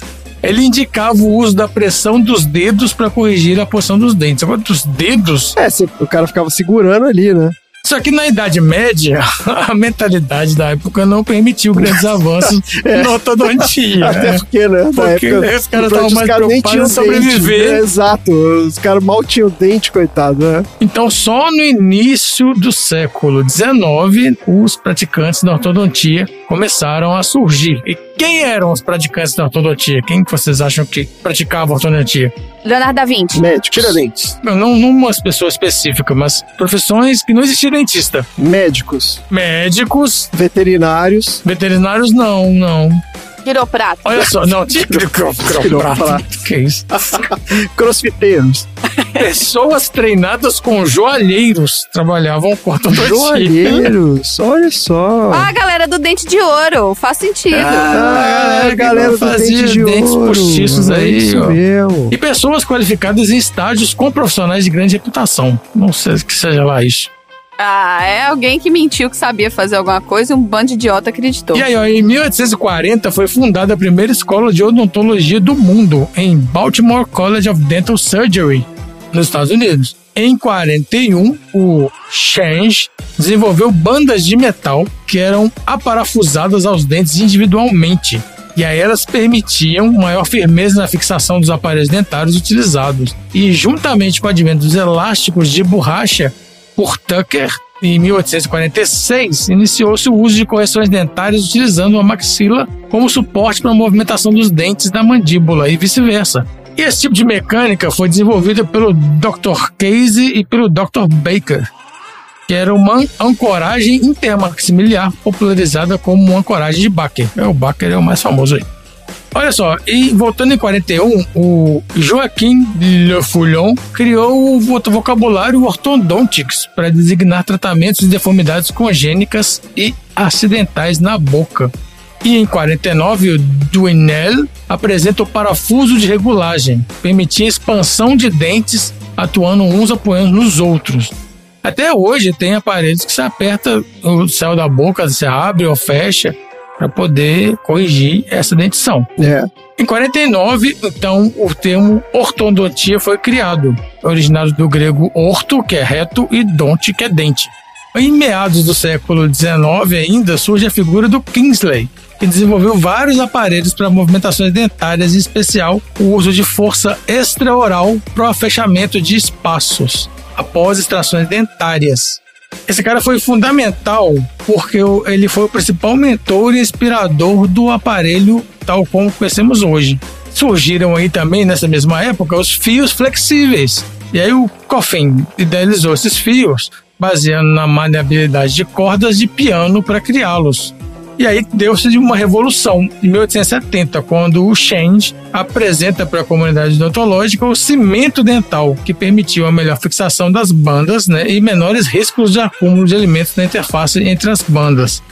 E dois anos depois, o Fuller descreve uma fina lâmina de platina folheada a ouro para envolver os dentes, dando início ao fim das bandas, que eram parafusadas, né? O cara parafusava cada banda em cada dente e eles trocaram pelo cimento aí, por essa platina folhada a ouro aí. Certo. Mas aí, claro que não tinham padronização. Eles eram confeccionados de acordo com a concepção de cada profissional e cada um fazia de qualquer jeito que ele achava que seria melhor ali, que resolveria aquele problema.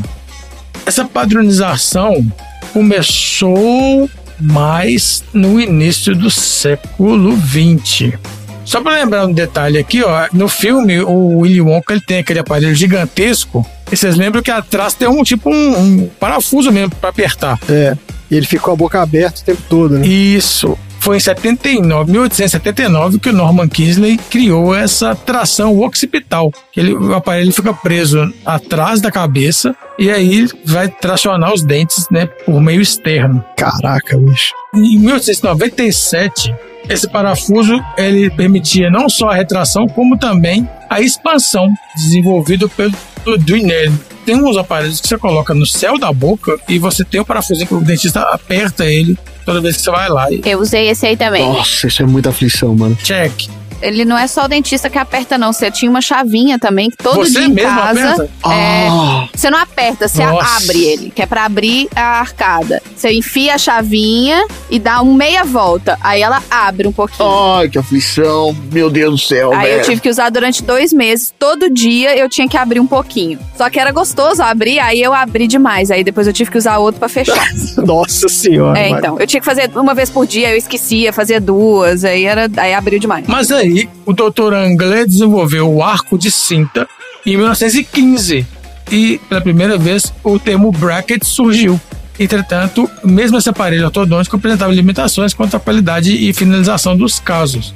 Mas em 1929, com a publicação do artigo The Latest and the Best na revista Dental Cosmos, foi feito um grande passo aí na ortodontia com o aparelho ideal, que é a base de todos esses aparelhos que a gente tem hoje.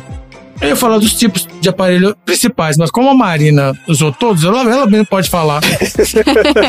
Quais são os tipos principais? Eu usei aparelho durante 18 meses. E eu não tô contando aparelho móvel, falando aparelho fixo, que eu tinha que ir no dentista todo mês, às vezes mais de uma vez, quando quebrava, né, e tudo mais. Então eu usei o aparelho fixo. Aí no aparelho fixo você tem aquelas borrachinhas que você tem que usar. Não sei se vocês lembram, da galera que ficava usando a borrachinha do lado, assim. Esse com a borrachinha é o tradicional. Não, não, não. Não tô falando das borrachinhas em cada um dos quadradinhos, não. Eu tô falando aquela que você prende uma borracha na- no dente de cima e outra borracha no dente de baixo. Isso. Eu também usei esse no céu da boca, que tinha uma chavinha pra ir abrindo. Aí abriu demais, eu tive que usar um outro que é aquele por fora da cabeça, que chamavam de freio de burro. Porque o cara fala pra você mesmo usar, você acaba perdendo o controle do negócio. E, gente, vamos combinar? Eu tinha 11 anos de idade. Não tem jeito a pessoa ir todo dia no dentista arrumar o negócio. É, tem isso também. Não, e era super fácil, assim. Você enfiava a chavinha, dava meia voltinha assim, eu não abria tanto assim numa puxada. Era pra ser uma coisa gradual mesmo, é pra ir devagarzinho. Só que assim, criança, e. Ah, Marina, você fez? Fiz. Não, não fez, não. Vai lá e faz. Oh, meu Deus do céu, vai lá e faz de novo. E aí, depois tive que usar aquele por fora da cabeça pra empurrar de volta, porque abriu demais e os dentes começaram a espaçar demais. Jesus. Aí continuei com o fixo, com aquele monte de borrachinha. Depois, quando eu tirei o aparelho fixo, botei o aparelho móvel, que você tinha que ficar mais um ano usando o aparelho móvel, que eu usei, sei lá, dois meses, nunca mais usei. Sei lá o que aconteceu com esse aparelho. E depois eu tive os meus sisos, que começaram a querer nascer, e aí encavalou tudo de novo. Então, eu comecei um tratamento pra usar de novo, só que aí eu mudei aqui pros Estados Unidos seis meses depois, então eu nem cheguei a começar o tratamento aí, porque eu sabia que eu ia mudar. E aqui é absurdamente caro. Você não tirou os sisos? Não, eu tirei o siso, só que o fato de eu ter tirado o siso, Ah, tá. Não tá certinho mais, entendeu? Teria que usar de novo. Então eu tava me preparando pra fazer tratamento no Brasil, mas acabou que eu não fiz. Aí cheguei aqui, o trem é. Gente, é muito caro. Com o insurance, né? Com o seguro de dentes, eu ainda teria que gastar de- do bolso, assim, uns 3, 4 mil dólares. Oh, Deus me livre. Sendo que não tá tão feio assim, não tá prejudicando. sabe? Hoje eu não tenho aquela mordida cruzada, não tá, é, né? Eu não tô mordendo errado, não tá alterando a forma sono, etc. Então, assim, tem várias coisas que. Dente é saúde. As pessoas às vezes esquecem, acham que dente é estética. Dente é saúde. Não, é saúde. Então, assim, não tá me atrapalhando no meu dia a dia. Então eu vou ficar com ele encavaladinho. Eu só tô com um dente que tá mais pra dentro, assim, que me incomoda de vez em quando, mas aí eu, eu tiro foto do outro lado, entendeu? Se você quiser saber, ouvinte, me tira, quero tirar uma foto minha, pega sempre o meu lado esquerdo, que aí não tem o dente que tá pra dentro. Tá bom. Quando eu era adolescente, eu usei o móvel e agora eu tô usando o fixo e faltam. Eu comecei em 2019, dezembro de 2019. Faltam alguns meses pra terminar esse martírio aqui. sabe? Ah, tá quase então. Pelo menos foi durante a E pandemia. eu não tro troquei as cores dele de forma alguma, mas ele sempre o cinza. Tá, acabou. Você usou o aparelho, André? Ah, usei, usei, mas eu usei durante muito tempo aquele fixo. Detestava, eu usei uns outros também pra corrigir um problema que eu tenho de morrido cruzado, que não deu certo, e acho que o dentista fez um tratamento errado, depois tinha, quiseram que eu fizesse de novo, mas eu já tava velho, falei, ah, não vou fazer, porque era esses negócios de usar aparelho, que tem que botar capacete, não sei o que, eu falei, ah, não, gente, Deus. Isso, velho. É, não. Tá ótimo, gente. Beleza, então. Bora pro próximo assunto aleatório.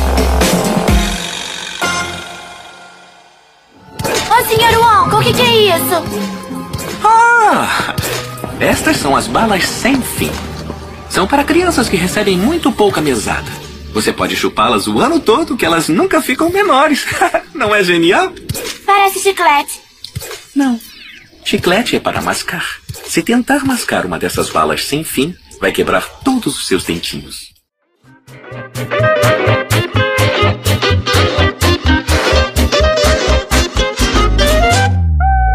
Marina. Qual é o assunto aleatório da semana?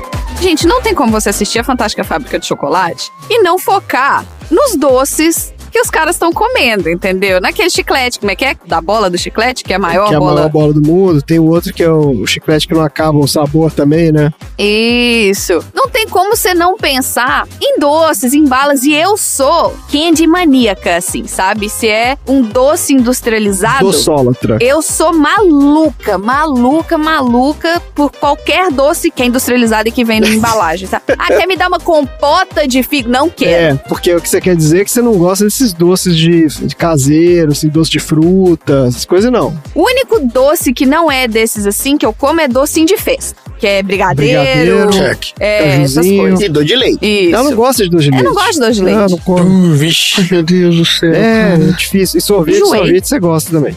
Sorvete eu gosto. Nutella eu gosto. Sorvete com Nutella eu Nossa gosto. senhora. Mas doce doce de leite não.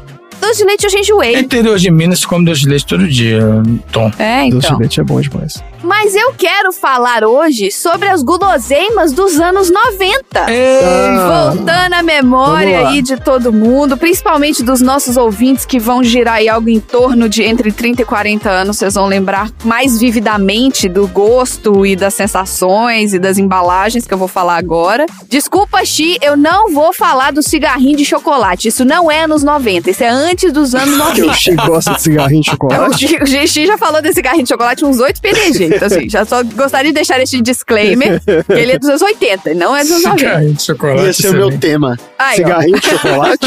Eu ia tema? falar sobre a fábrica da Pan. Nossa senhora, Ah, fábrica de parafina. Pan. Era difícil discernir se era óleo de caminhão ou chocolate. Isso, maior consumidor de cera do Brasil. Começa agora. 90 watts.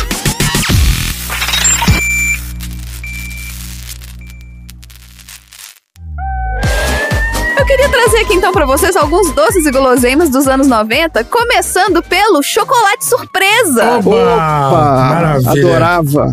O chocolate surpresa foi um grande sucesso da Nestlé nos anos 90. Esse chocolate, ele era basicamente um chocolate ao leite tradicional e que ele vinha acompanhado com um card, um cartão, figura colecionável, ou seja lá como você quiser Era chamar. um pedaço de papelão com uma foto de um bicho. Não, mas era, não era só foto, não. Atrás ele tinha uma descrição também. Tinha uma descrição, é, É. verdade, do É. tamanho da barra. Surpresa é. era show.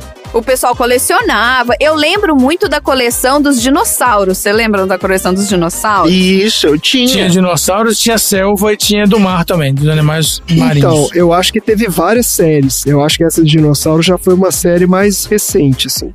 Eu sou uma pessoa mais recente desse podcast, entendeu? Isso. Porque no chocolate era impresso em chocolate com a figura de um animal. Exatamente, isso que eu ia Isso. falar. Porque você tinha duas coisas que você tinha que descobrir ali no chocolate surpresa, que era qual bicho que vinha impresso nele. Que era surpresa, exatamente. E vinha um card de algum outro bicho, né? Falando ali que você ia aprender sobre os animais e tudo mais. Também tinha coleção de animais selvagens da Amazônia e animais selvagens da África. Da África. Essa marca sempre explorou diversos temas para atrair os colecionadores. Teve também peixes, pássaros e planetas. Essa do planeta a gente não pegou, não. Eu lembro vividamente dos dinossauros. Porque principalmente os nossos primos mais novos já, já usavam esse dinossauro. Meu irmão e tal, já iam atrás desse É, então daí. eu tinha um primo que hoje ele é, inclusive, ele é biólogo. Ele era doente com dinossauro. Quarto era tudo de dinossauro, era milhões de dinossauros. Ele, com três anos de idade, já tinha assistido Jurassic Park, coisa que eu não tinha conseguido assistir.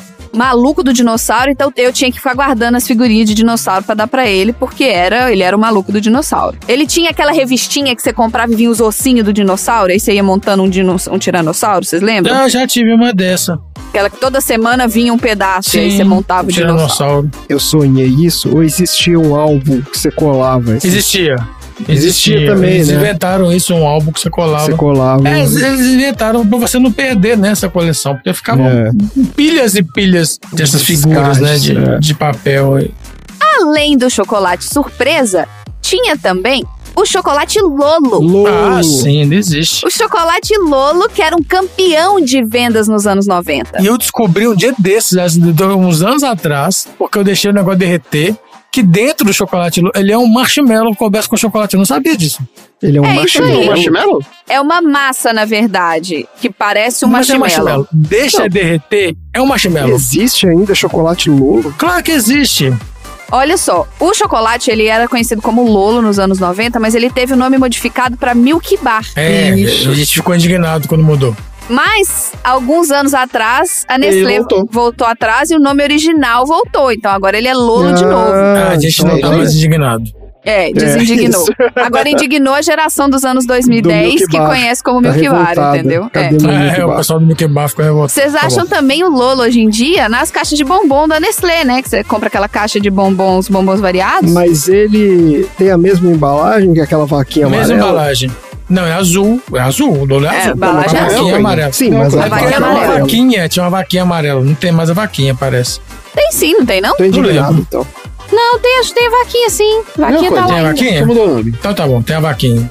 Além desses dois chocolates, a gente tinha a maravilhosa, maravilhosa bala Sete Belo. Qual é dessa bala Sete Belo? Não tô lembrando dessa. Que isso? Gente, eu adoro Sete Belo. É uma Sempre bala azulzinha que tinha uma cartinha de um set de, de ouros. Poucas pessoas conheciam o Sete Belo, porque o Sete Belo ele faz parte de um jogo chamado Escopa. Isso, É uma carta de um jogo de Escopa. A, gente, gente jogava, jogava quando era Sete criança Belo. com o nosso avô. exato. Olha aí. É mesmo. Nossa, Dudu, que As pessoas memória. nem sabem qual que é a origem do Sete Belo. Agora Fala Sete Belo, mas nunca viram em lugar nenhum. Tá vendo? Eu também não sabia e não tava Eu na minha também não. pauta. Então vocês tomaram a contribuição aí na cara. As cartas mais valiosas da Escopa valiam um ponto. É As Belo, Rei Belo e Sete Belo. Essa marca, a marca Sete Belo, foi comprada pela Arcor, que é uma gigante no segmento de doce, e fez com que esse produto não sumisse do mercado. É uma bala muito saborosa, diferente de quase todas as outras balas concorrentes. E existe ainda. Existe, ela foi Existe comprada pela ainda? Arcor agora, sim. Mesmo sabor. Opa, da última vez que eu fui pro Brasil, eu voltei com um saco gigante de bala Sete Belo. E um saco de bala chita, que falaremos também daqui a Tá pouco. bom. Antes de falar da bala chita, vamos falar da bala soft. Essa eu adorava. Opa, eu essa adorava era a bala foda. soft. A bala soft, também conhecida como bala assassina de criança. Exato. Isso. As mães ficavam apavoradas quando chegavam com É. a bala soft em casa.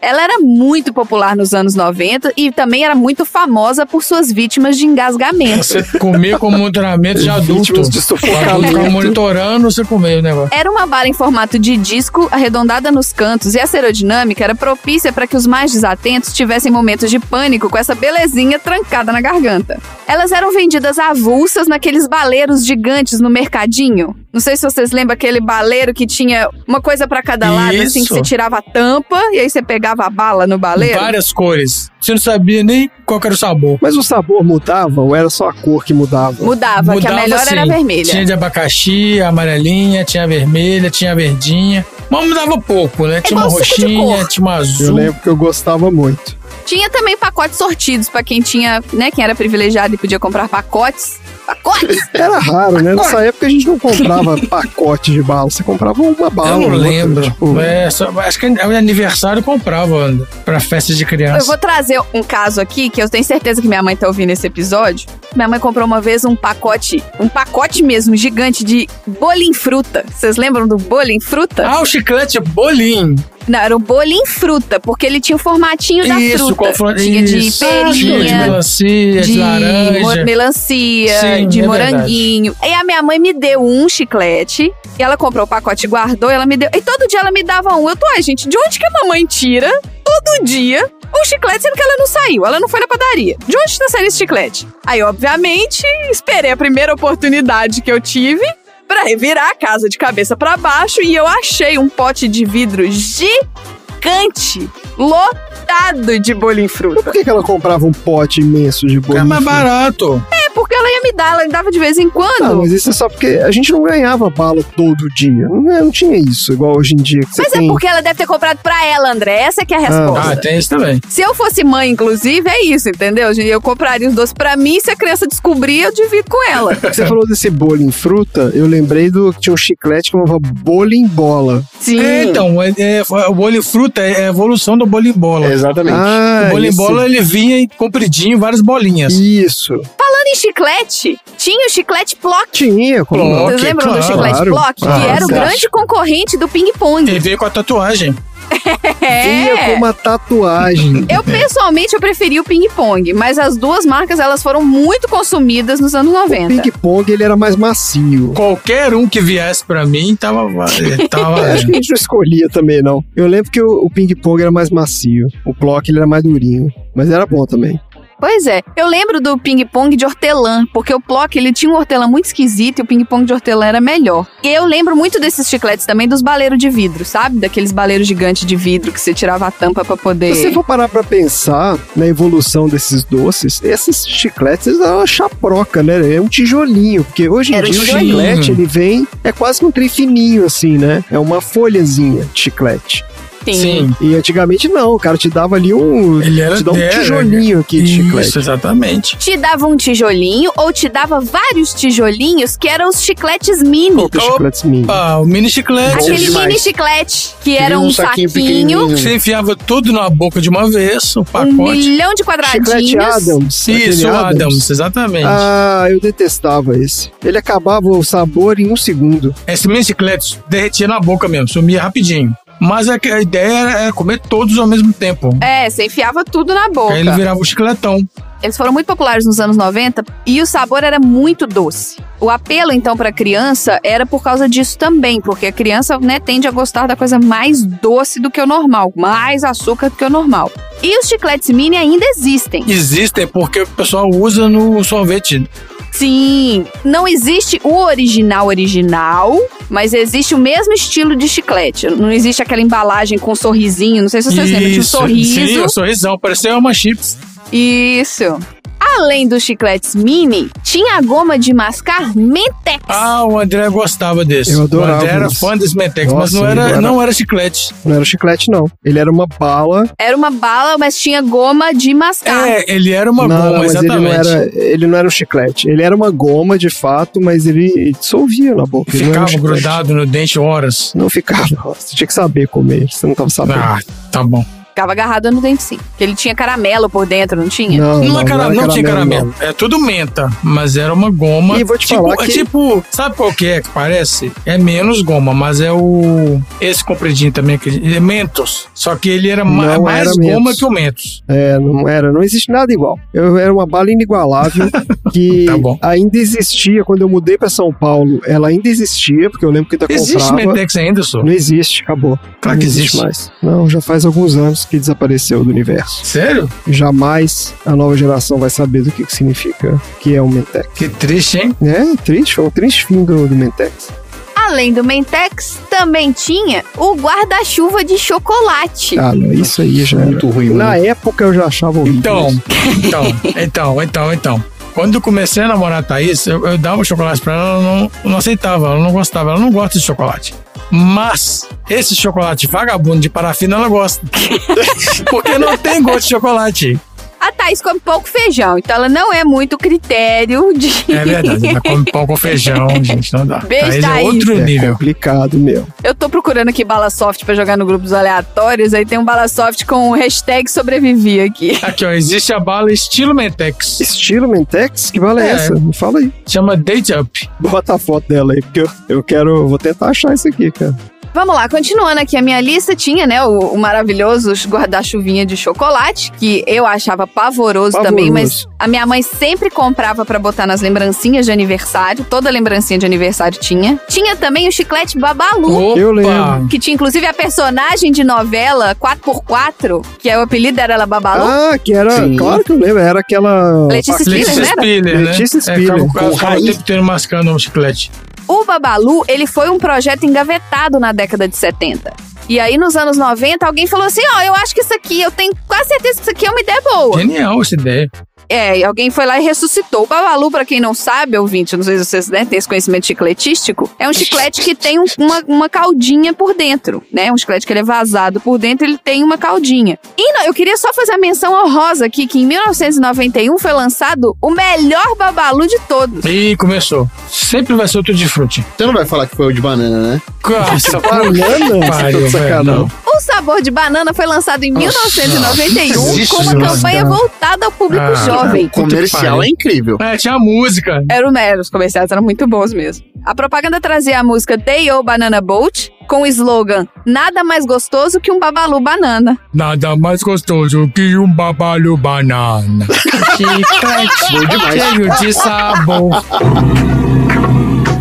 Nada mais gostoso que um babalho banana. O chiclete, cheio de sabor. É, que recheio. Babalu, banana que chegou. É, isso aí. Nossa, desse, cara, eu não esqueço. É Prêmio, uma não, merda. esse cara merece um prêmio, esse cara que bolou essa música. Pô, Banana Bolt, bota Isso, letra. exatamente, exatamente. Na verdade, não, isso não era o ma- mais gostoso, mas ele também foi lançado em 1991. Em 1991 também foram lançados o Babalu Uva, o Babalu Melancia, o Babalu Tangerina e o melhor de todos, que era o Babalu Maçã Verde. O Babalu de Maçã Verde foi responsável direto pelo recorde de participação de mercado da Babalu. É mesmo? Eu nem lembro desse maçã verde. Pois é, eu lembro. Oh, aqui, a minha boca tá até enxendada. pra não me estender demais no meu assunto, eu vou fazer algumas menções honrosas a alguns outros doces, só que eu não pesquisei a história deles pra não ficar muito extenso, entendeu? Ah. Tem aquela bolinha de futebol de chocolate, Check. Parafina também. que era a mesma moedinha. parafina do E guarda-chuvinha. do cigarro. E do cigarro, exatamente. Então eram grandes ícones da economia brasileira, né? É. Tinha também a tortuguita. Tem ainda? Tem vários sabores É, variados. Sim, foi lançado na nossa infância. Tinha a bala chita, que a melhor de todas é a de abacaxi. E eu não estou Denúncia. disposta a discutir. Não, a melhor é abacaxi. Mas olha só, eu fui ver a balachita recentemente, ela diminuiu de tamanho, ela- virou um quadradinho, um retangulinho pequenininho. Tudo diminuiu de tamanho. Outro Tudo dia eu Ela fui, era tamanho. gordinha. eu fui comprar um house e o house diminuiu Ah, é, de diminuiu tamanho. o tamanho também. Ele tá diminuiu. um quadradinho, ele era um retângulozinho e ele virou um quadradinho. A balachita, ela era gordinha. Ela era Vocês gordinha. lembram dela? Que ela era gordinha? Sim, tinha ela não Sim. uma gordinha. Não, agora é um, é um retângulo. Um Caraca. retangulinho, Pois cara. é. Absurdo. Tinha também o chocolate da turma da Mônica, que ele tinha o personagem da turma da Mônica em chocolate branco no meio. Tinha o Push Pop, que era um pirulito que você enfiava o dedo embaixo assim, ó, e ele saía, ele ficava guardado, como se fosse uma caneta. E aí você enfiava o dedo e ele saía do outro lado. E aquele que estourava na boca, com o pozinho, que estourava na boca? Tinha o Deep Link, que era um pirulito açucarado que vinha com um saquinho cheio de pó, azedinho, que aí você enfiava no pozinho e comia o pirulito. Tá aqui na minha lista Eu também. adorava esse pozinho. E pra finalizar, tem também o Kinder Ovo. Ah, famosíssimo. Que foi, né? Ovo. Quem não tinha uma coleção dos colecionáveis que vinham dentro do Kinder Ovo, né? Das surpresas maravilhosas que vinham dentro do Kinder Ovo. Então, Quem não tinha um carro para poder vender para comprar um Kinder Ovo. é. Não, mas eu lembro que antigamente o Kinder Ovo era 50 centavos. Isso porque deve ter virado um caminhão aí perto.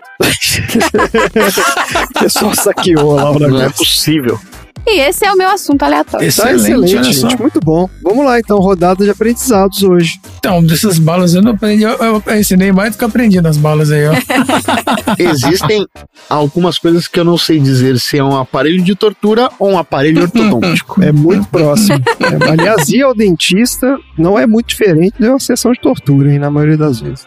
E eu aprendi que, né, a gente tem mais um aí, CEO injustiçado no Ah, Brasil, que oh, só quer tadinho, ver o bem das alegrias das pessoas e que tá aí sendo preso pelas grandes corporações. Coitadinho. Como é que é? Chama Cramunhão? Como é que é o nome dele?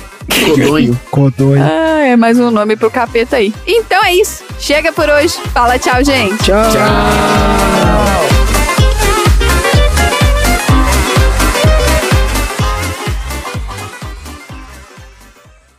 Fim da. Então, assim, na minha cabeça era tipo assim, porra, alguém clonou o Guaraná Antártica e tá aí, ó, o Dolly Guaraná. É, essa aí é essa da sua cabeça. essa nunca associação. tomei, verdade, nunca tomei um Dolly. Nossa, é horrível, mano. É horrível. É, ficou muito ruim. É muito ruim.